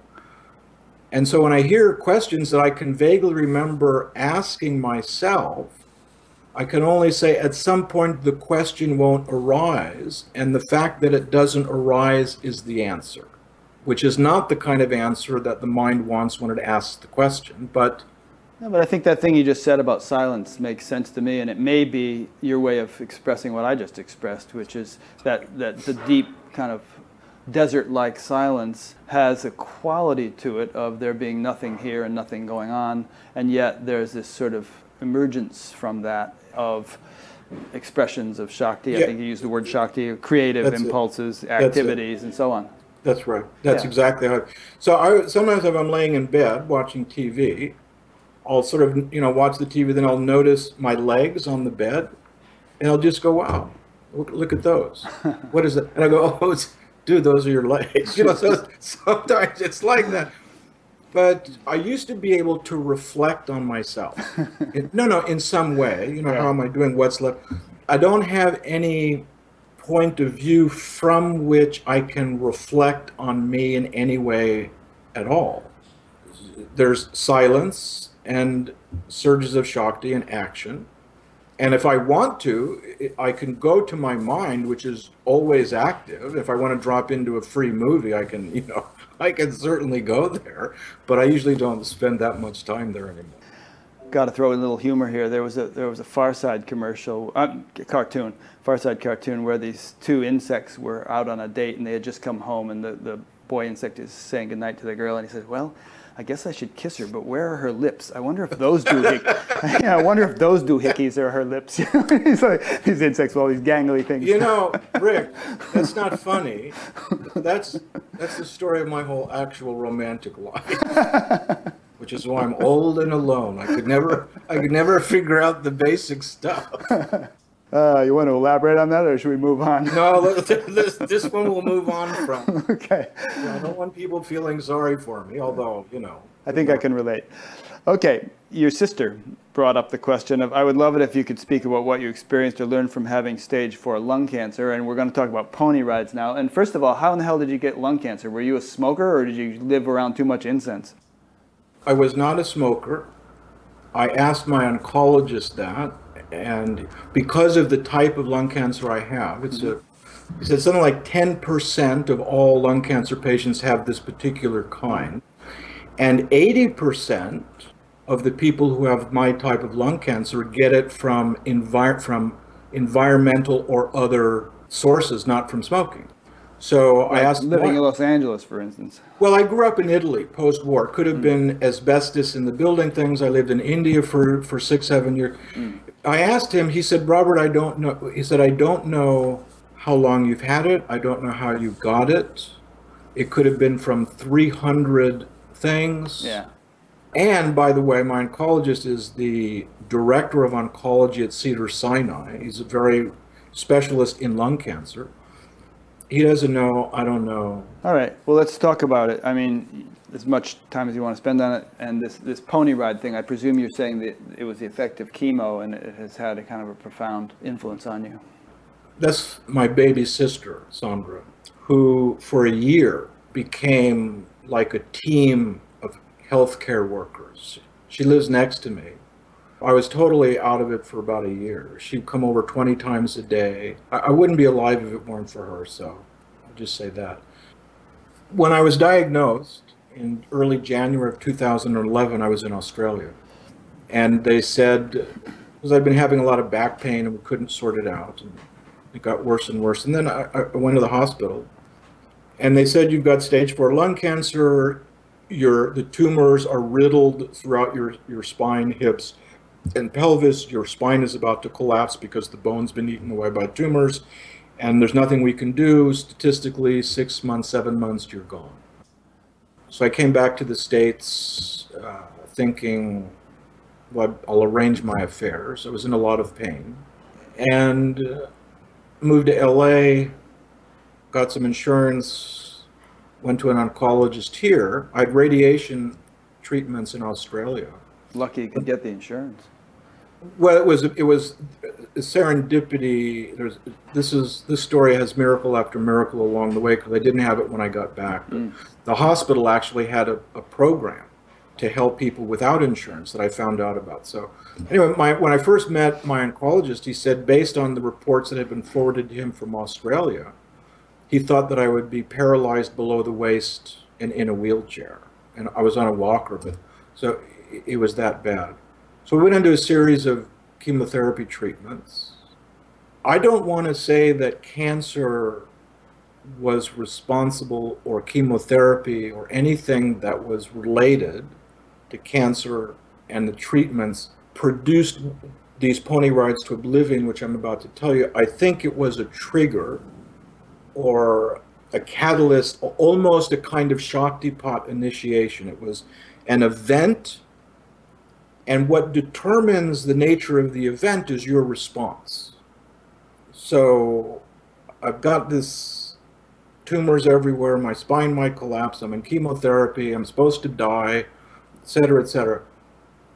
Okay, I still can play the game of what am I going to respond? How am I going to respond? From where will I respond?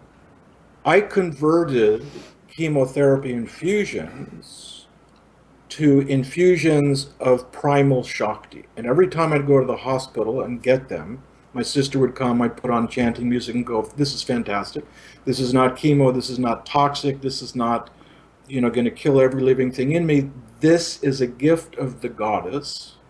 This is pure Kundalini Shakti energy coming into me to heal me. That's, you know.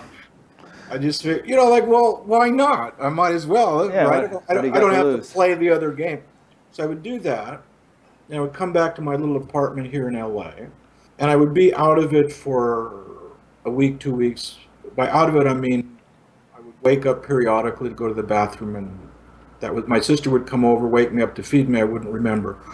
When I asked my oncologist about how other people reacted to, uh, to the, the chemo and the pills that I was taking, nothing ever like this came up. They would talk about loss of appetite, which happened to me. They'd talk about depression or this, this, but they weren't these long shamanic journeys that would go out of my being, whatever, out of me in some way, and vacate the premises for days and days in a kind of oblivion, but there was still a hint of consciousness in there, but it was nothing else. And it would come back, and as, as my body would kind of come back to life, I would realize that a lot of what had gone on that journey didn't come back, and that these pony rides to oblivion, which is what they felt like, would be post chemo or Shakti infusion, come back. Everything that was in me as me, in any way you want to talk about it, was taken away. And at some point, it would come back with less of what started that journey until one day my eyes open and I just there's no there's no me in it. There's no there there. And the image that came, because I tend to think of images and metaphors, was my older brother goes on trips, and when he goes, he's very meticulous. He's an attorney. Hi, Rick. And he makes these albums of every trip that starts with the date that he leaves, and it's a, a chronicle of the journey with pictures and notes and tickets and restaurant menus and so. on. And so I imagine my life as being one of these long albums, except that there were no pages anymore. There was no chronology. There was no history. There was no remember when. There was no there was no memory. There was no narrative. There was nothing except silence, just sound, the sound of silence, and surges of Shakti. There was there was nothing else that I could notice or be a part of or talk about, and that's continued. So let me make this a little bit more concrete because I think Okay, some I people, know it sounds some people might be spacing out right now trying to understand what you're saying. You would do the chemo and it would send you off into these pony rides to oblivion, and yet they were sh- shamanic journeys. So oblivion implies blackout, you didn't know anything. Shamanic journey implies you were kind of experiencing different realms or something. And these would last for quite some time, and you'd come back. So, if I could distill this into some specific Please. questions, what exactly did you experience during them? Were you conscious that you were experiencing this, or was it in retrospect when you kind of woke up that you remembered, whoa, like a dream at night, I just had this fantastic experience? Let, let me start with those questions. Thank you. And by the way, I have been trying for three years to language this without much success. I admit that. Mm-hmm. So I didn't have experience when I was gone. You were out of it. I was out of it. It wasn't oblivion. When I said shamanic, I've never actually said that before, but it come only because when I would come, when I would sort of reawaken, I did have an awareness that something in me was different. That something had happened there. I didn't know what it was, but I'd go, Monty Python did a movie where one of the movies he was guarding a bridge as a knight, mm-hmm. and he got into a fight, and they'd sword fight, and he'd cut an arm off, and he'd go, "Oh, that's nothing," and he'd cut the other arm off and the leg until was nothing. I felt like I, when I would go out on these journeys, I would come back with one arm less, no, until until I was nothing. So it, it was in the realization that I was different in some experiential, if not articulate way, until the, the final journey, and when I was able to move around. Either my mind was working and I was so f- at a distance from it that it didn't matter, or my mind stopped working. The predominant thing that I was aware of, which continues today, is that language ceased to be a medium for communicating anything existential. By which I mean, we could talk about enlightenment, realization, non duality, duality, whatever. And any conversation about spirituality or existential matters didn't make any sense to me at all. There were two features of these pony rips time disappeared and language collapsed. And it didn't make sense not because you didn't understand the terms and concepts, because you've been living those for decades. That's right. But because. Thank you for giving the time for this, because really it is. I mean, insofar as what I've experienced has any value to people, this is probably the most significant thing, which I'm still working out. Can you tell me quickly, Rick, a time when you have meditation, lovemaking, being in a desert, whatever, when you have been totally absorbed in utter stillness and silence? Can you just bring one of those experiences up? Yeah, for me, it would have to be my deepest meditations. I also had something in a dream one time that was very, very powerful and the most transformative experience I ever had. I, I woke up out of it with such a deep silence. It was indescribable. But anyway, I mean. No, no, hold, hold right there. Yeah. Hold right there. Mm-hmm. So I, I, you said I woke with an indescribable silence. Right. If someone had talked to you, asked you to explain something or explain something to you when you were in that state, mm-hmm. it wouldn't have made any sense to you at all.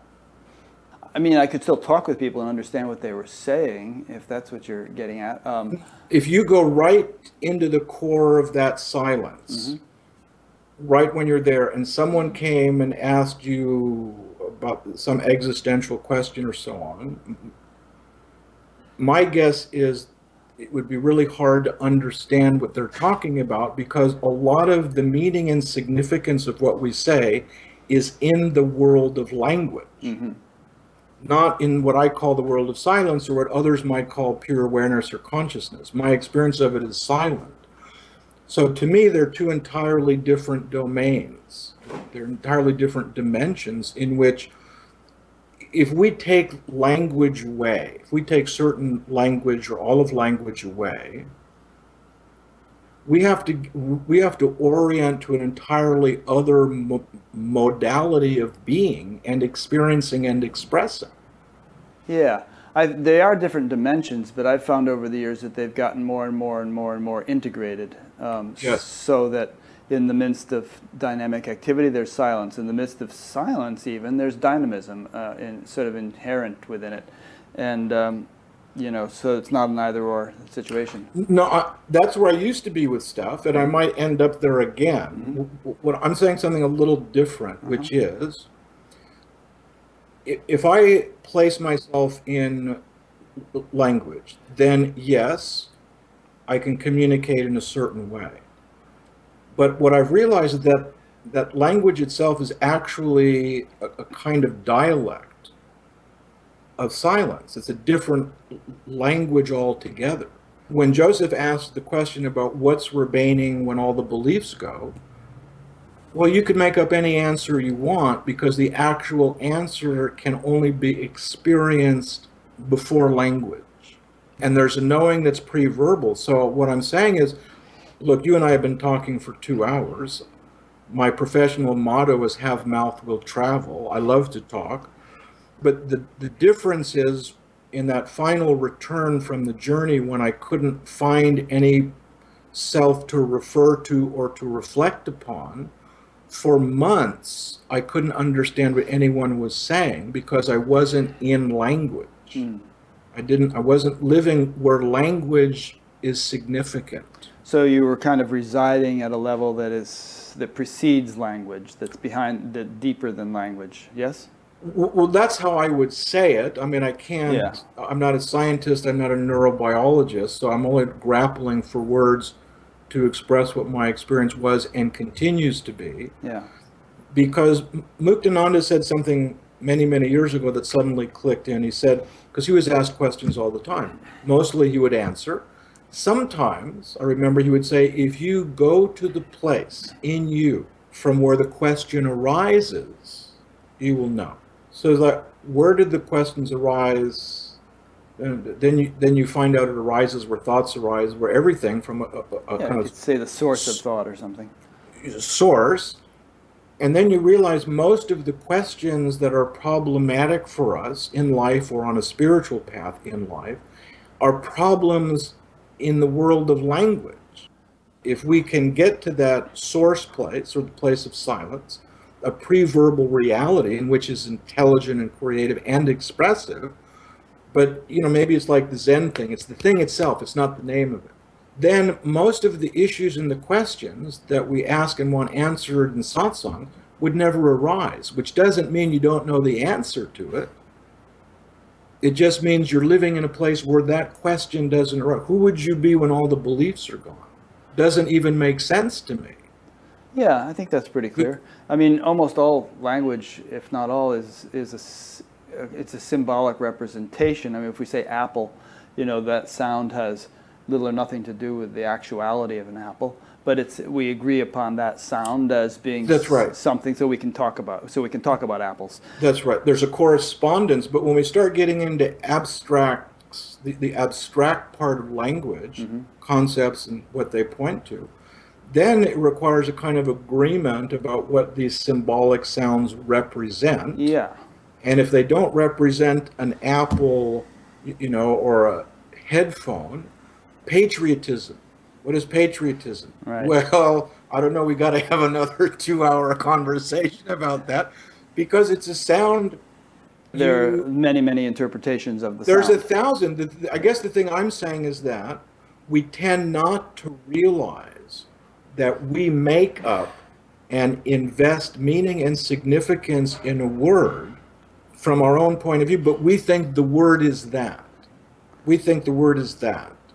Okay. And I'm going, no, okay, sorry, enough of that. So uh, just to, to wrap this point up, would it be true to say, in summary, the chemo kicked you into a place from which your whole conceptual verbal framework was kind of dismantled, and um, you no longer took for granted the concepts that people that words represent or the representation of, of, of actualities by words because you you were realizing experientially that those words are very faint, blurry shadows of that to which they're they're ultimately pointing or referring, and and you were so deeply established in the experience of that that those shadows didn't have much traction for you.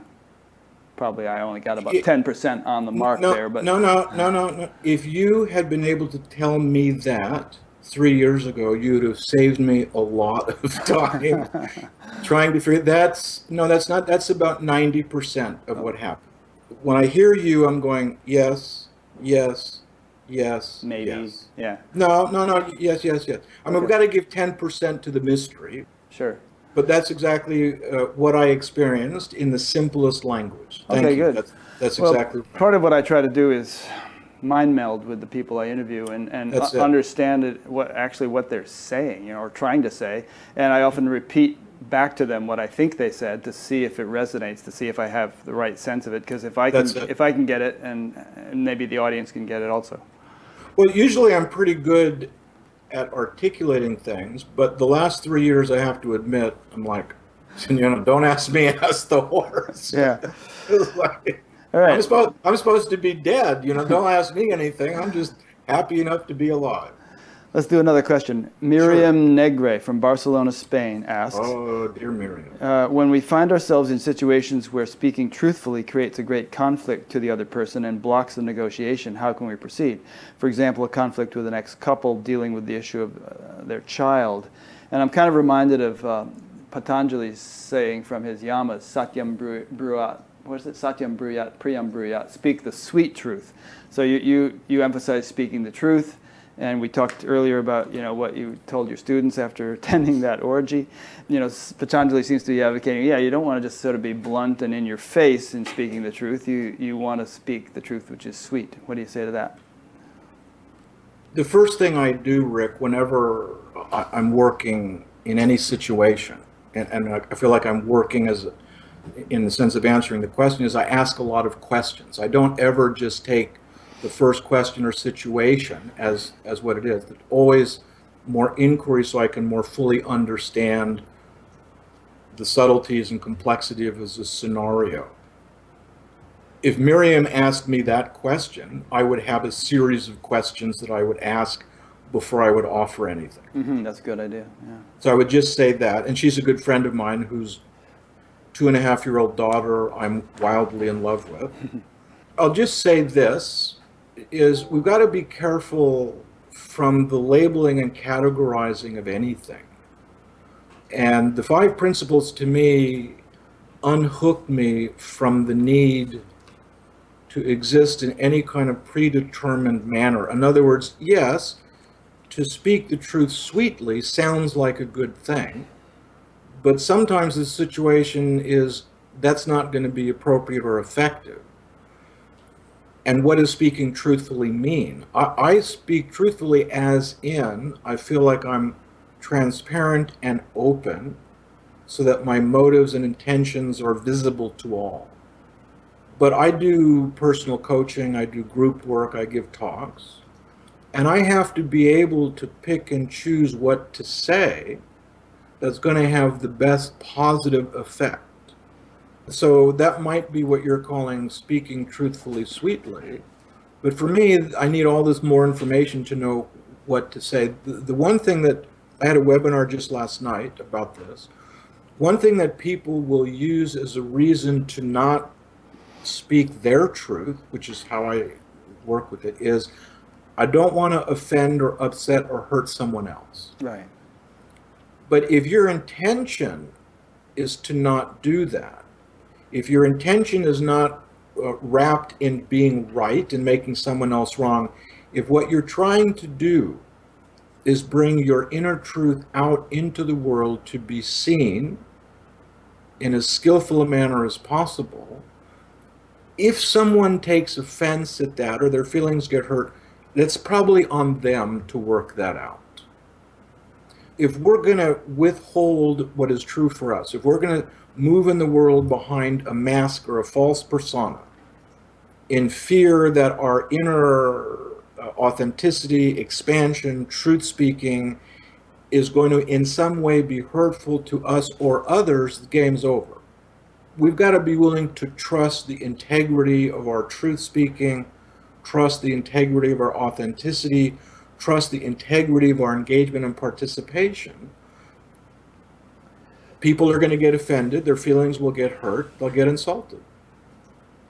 You know, some people just are very brash and in your face and rude, and they think they're being truthful. And they're not, they're being brash and, and rude. Well, Some- they might sometimes things are better left unsaid, you know? That's also true. And someone might be speaking the truth and being brash and so on. That's called skillful means. That can also be, yeah.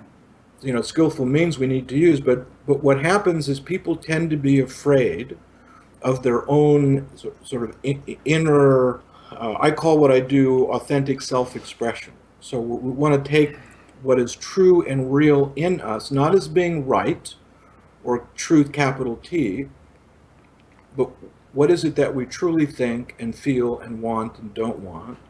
And can I bring that out in an honest and open manner without trying to be right, without afraid of being wrong, not to criticize or condemn?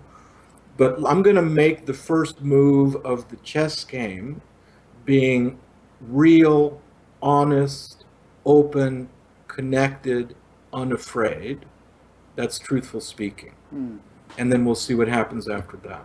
You know, one thought that occurs to me is that if you really want to speak truth, it might help to be established in truth, to actually sort of be in a deep integrated place within yourself and and grounded in some deep level that's that's more real than the superficial, and Yes. and then truth speaking will kind of be spontaneous. You won't have to work at it that much. Well, truth for me is it's it's a very loaded word, and I'm not talking about uh, established spiritual truth. I'm actually talking an individual's truth. But I totally agree with you in the sense that we have to know what that is, and that is an excavation beneath the surface condition mind. Absolutely, absolutely agree. Let me throw another question at you. Phyllis from Boulder City, Nevada, um, wants to hear you explain the difference between being silent, not talking, and being the silence, capital S, that which is already within but usually is never tapped. in the first couple of years of being in India in the ashram, I went native. And for a few months, I decided I wasn't going to talk. So I got, I got a chalkboard, and I slung it over my shoulders, and I had a piece of chalk, and I wouldn't talk. I drove, I drove everybody crazy. I've, I've, seen those people. Very annoying. I, I was very annoying. I fully admit that. I didn't speak, and in not speaking, I was able then to see the scream, the screams, and the rants that were going on in my mind that would normally be dissipated through my mouth, but weren't. So I went, "Whoa, this there's a lot of noise in there." And over the course, I think it was two months, something like that, it would start to dissipate.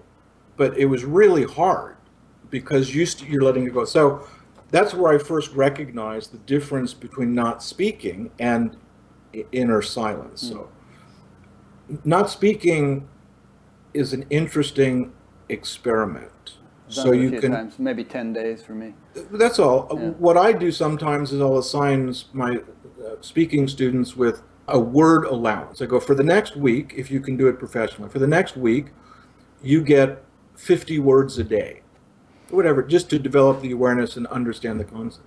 So, not speaking is not related to silence at all, other than it could trigger an awareness of what's necessary. A yogi in a cave could have a very noisy mind, a stockbroker could have a very silent mind. That's right, in, in my view. Although a silent life does, like you were saying when you were using the chalkboard, does tend to yeah. cultivate a more silent mind. Which actually leads on to the next question. Let me actually ask yeah. this one. Jerry Bernstein from San Francisco asks, I understand uh, you've, you know, Jerry, I understand, this is all your, all your buddies are asking these questions. I understand you've spent years involved in some kind or other of formal practice to diminish the chatter of your mind stream. From this effort, have you found any approaches or developed any advice that you think is more effective than another toward this goal? Yes. Sorry. I'm not laughing at anybody or anything. All right, two things briefly, and I'll follow up with Jerry when I next talk with him. Follow what is an authentic impulse in you toward a practice, a hobby, you know, wherever you're naturally drawn to a place you find some peace and focus. Jerry is, among other things, a nature photographer. Mm-hmm. When I talk to him about what it's like, that's a spiritual practice for him because of what happens when he's out in nature taking photographs. What I tend to do with people these days is facilitate a conversation whereby an individual or group can have a chance to recognize where in themselves they already experience silence, peace, equanimity, and expansion. And I've never met, Rick, a person who can't go there. I mean, I've developed a very flexible languaging because I worked in companies, I've worked a lot of places where I couldn't use ashram language. So, what I try to do is facilitate a conversation where, in their terms, they will tell me what it's like, and then I'll go, Great. Now, you tell me, since this experience is yours, you have it, it's internal, it's intrinsic, even if triggered by something else not how do you get there, but what do you do to cover over what you've told me is already there, which is a different conversation. So I'll let I'll just let that stand because rather than say there's a practice, I'll say the practice is to notice how in your life you sometimes spontaneously connect with that, recognize it's an intrinsic capacity, and then what do you do to pretend that you're not who you've already seen that you are? Raphael from Portland, Oregon asks, How do you see the role of personal work in the life of a, of a spiritual teacher? And what personal work are you engaged with currently? Let's try to keep the answers relatively short because we're kind of. Okay. Yeah. Thank you. You know, I didn't speak for about three years, Rick, so I'm very excited that I'm making up for lost time. I'm making up for lost time. Well, I don't see myself as a spiritual teacher, so I can't answer personally but what I sort of work on, I prefer to say, what am I noticing? What do I pay attention to? It's the five principles. Mm-hmm. And let's, since you mentioned that, uh, and I did want to cover these briefly, or not briefly, but I think we'll have to cover them briefly. Uh, what are the five principles? And say just a sentence or two about them. The five principles are be present, pay attention, listen deeply, speak truthfully, and act creatively.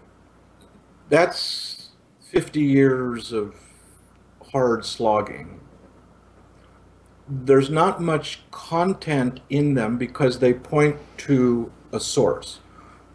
The reason I wrote the book very quickly is I suddenly realized that for decades I'd been giving people my content, what I, my opinions, my insights, you know, and so on.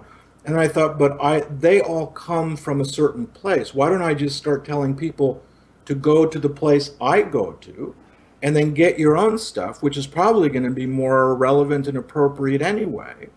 And I said, okay, how do I do that? And it was just that. So this is how to access or live from source consciousness. Be present means to not be defined or determined by the thought stream, thoughts and emotions, which means that there's a place outside the thought stream that you can live in and from. I call it silence. Leave your thoughts alone. Leave your leave everything alone. Is just you don't live there. You live and act from this place.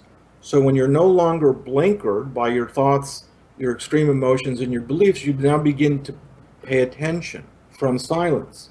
Wow, let me notice the world that I can see for the first time.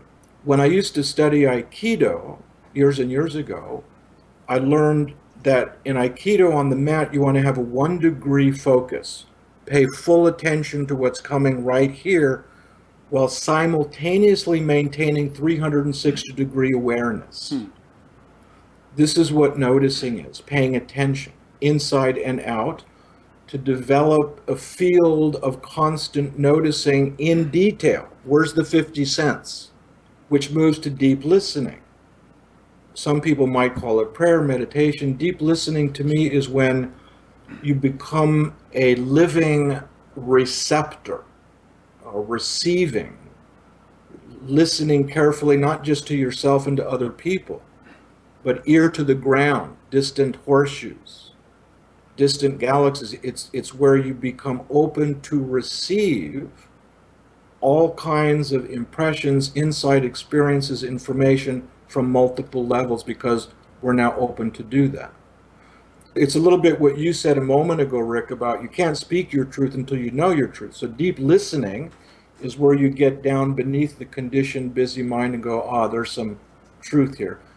Then, in order to now take that sort of internal reality, be present, pay attention, listen deeply, into the world, well, we've got to start speaking it, don't we? And then we do something which, speaking truthfully, is not bullying it is skillfully and elegantly bringing what we hear in the depths of openness into the world. And then we move to the place where spiritual folks tend to be really aver- action averse, act creatively. Now, take an action on behalf of these of this rich inner deep open connected life so that your actions actually become a bigger advocate for who you are than what you say. I'm always interested in what's the behavioral corollary of something. If you know absolute reality, I'd like you to stop talking and let me just watch you for a few days to see if I can see how it's distinct from anyone else. And if I can't, good for you, but I'm not interested. Mm-hmm. So those are the five principles, which is really point, this is where you need to go. I don't want to confuse more content. My opinions are irrelevant. My experiences are not helpful. This is where I've gone. This is where I've, how I've lived. And I believe if you practice these, if you embody these, you're going to have a rocking good time. That's great. And one thing that I gained from everything you just said, and you did say it at one point in, in all that, is you know, there's so many self-help things in the world and so on, and, and they all kind of like are analogous to painting the roses red, you know, uh, to use that from Alice in Wonderland, or to watering the leaves on a tree, as opposed to watering the root of the roses or the tree, getting right down to the actual yeah. source of all this stuff. you know, seek ye first the kingdom of heaven, and all else should be added unto thee. Established in yoga, perform action, as the Gita puts it. If you can really kind of get established in, in that deep wellspring of, of creativity and all other good stuff, then most of these things are just going to flourish. And it does help to have some attention on them, to culture them. Like you might need to prune the roses, uh, but at least you need to water the root of the roses for them to be healthy. So you, right. you need to establish your awareness in that sort of deep level from Well- which all this springs. Well, exa- I, I used to love Rumi and Kabir and different poets like that. Mm-hmm. But after a while, I got tired of listening to their expressions Right. of source. I said, well, I, I'd like to be my own poet. So I don't really care what you know. Where did you know it from? Where did you go to know what you know? Where did you go to be as expressive as you are? And I figured out for me, these five principles is how I'd been doing it even before I articulated it. And it, it is, to answer Raphael's question, it's my practice. It's to, to remain consciously within the framework of these five principles. Uh, And of course, breathing is a good practice. I try to keep that going every day. Yeah, otherwise you die. Uh, something like that. All right, here's one from Gina in Westminster, California. In today's world of instant gratification, with the desire by many for that lightning bolt of immediate and profound awareness with little effort, can you speak to the value of everyday discipline and appreciation of the small amounts of understanding that, over time and with practical application, bring us to a clearer awareness of our true hearts? Thank you. I think I we've talked about that, about discipline. I, I will just say again, almost everything I've learned and experienced at any level, I can attribute in some way to a discipline. I'm not going to say necessarily a spiritual practice that has a spiritual outcome, but a discipline against which you can see your mind which to me is really the crux of the whole spiritual game anyway. And I also have a lot of respect for people who over years have done something to acquire a great uh, artistry. You know, I was watching a, a, a video of Misty Copeland, who was just announced as a prima ballerina at the uh, American Ballet Company, and how she has attained that level of skill for years and years and years. There's, there's no direct path to becoming prima ballerina. There's no direct path to becoming Buddy Rich. And I just happen to have high regard for people that do that. George Leonard, who's an author and Aikido teacher, wrote a book about just showing up for Aikido practice every day for 40 years. He said, you, you, you get to these plateaus where nothing's happening just do it. Then there's going to be a spurt that you can only experience because you've done this day after day after day. I'm old school. I'm all for discipline. Me too. And even those who have spontaneous, unexpected awakenings without having had any uh, discipline or anything, you know, maybe it's past life discipline they did, but but still, even then, it seems to me it's often helpful for them to create a container for it and to to begin to uh, establish some discipline. You I would say and, and to in, kind of gain some understanding of what they have undergone. Just go drive a cab in New York for six months and see what happens. And if you're still permanently established in absolute consciousness, knock yourself out. Part of the discipline is you get tested along the way. Yeah. Someone just said our, our live stream stopped working. I'm not sure why. Um, but we're, we're almost done. So the one final question here. Yes. Um, and that is Judith Ann Napo from St. Gallen, Switzerland asks Oh, Switzerland. In another interview, you said, if I remember correctly, that we can easily access the creative consciousness in the self from which place all the content has come the, the place where one can find out exactly what one needs for each moment of the journey. And one can do this by following your five principles. My question is when I am being present, paying attention, and listening deeply, for instance, while sitting in silence as part of a morning spiritual practice, how will I know which of the thoughts or chain of words or inspiration coming to me is the one to act on? Will, it, mm. will it have a different sound from my usual thought mm. stream? How will I be able to recognize it as the voice of my soul or as the voice of the creative consciousness in myself? All right, quickly, I will say over time, we get to discern a textural difference between thought and the impulses of silence, which she's calling her soul. Textural, as in cardstock versus rice paper. You can actually feel the difference over time. That's one thing.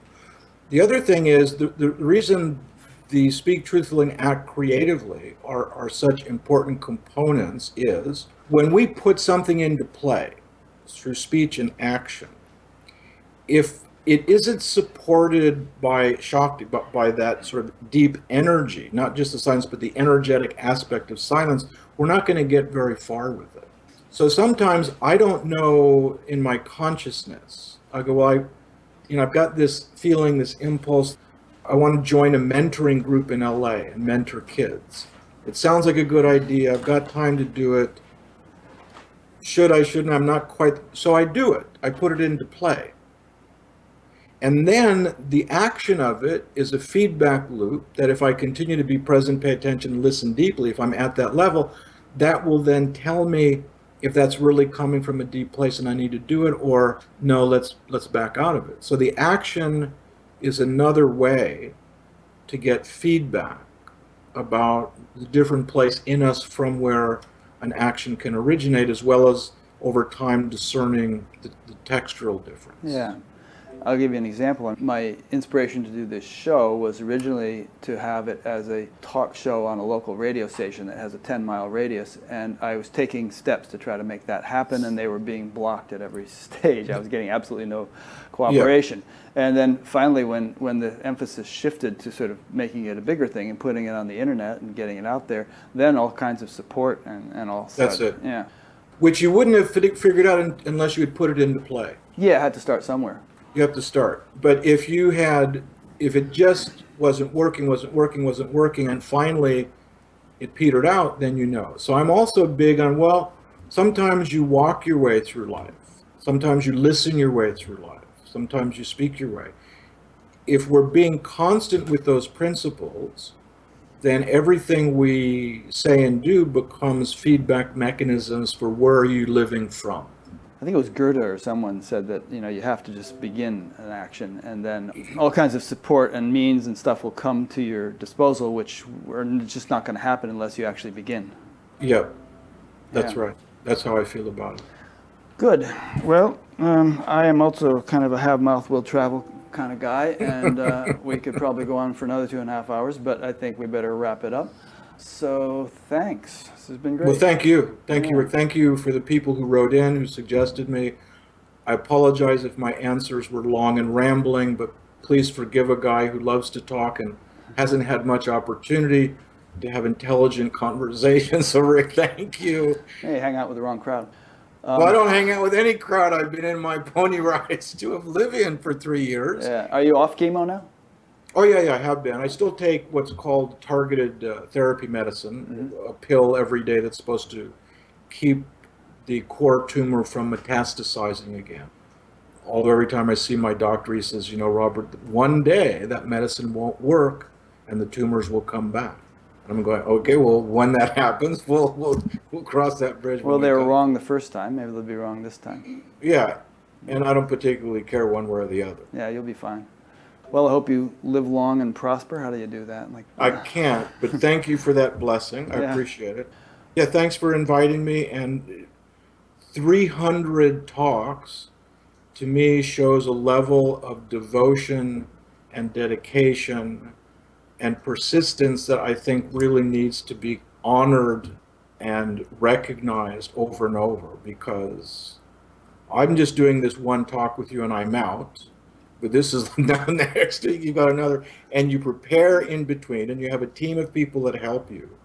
So for whoever is listening to me speak rick ends with the pitch for donations. I'm saying give him some money to help him do this and send in some notes of deep appreciation. Don't take it for granted.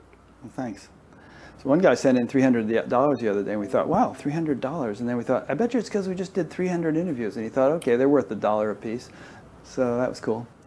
All right, well, thanks.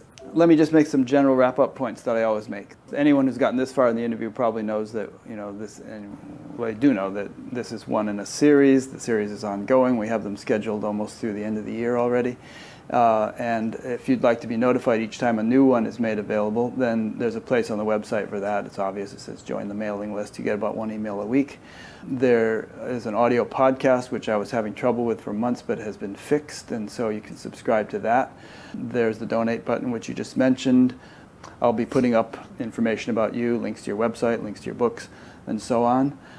And there's also the past interviews menu, which you see on the website, under which you'll see the, all the old interviews categorized in about five different ways. You can explore that. So thanks for listening or watching, and we'll see you next week. Next week is Guy Finley, and I'm already halfway through listening to a whole bunch of stuff about him. See you then.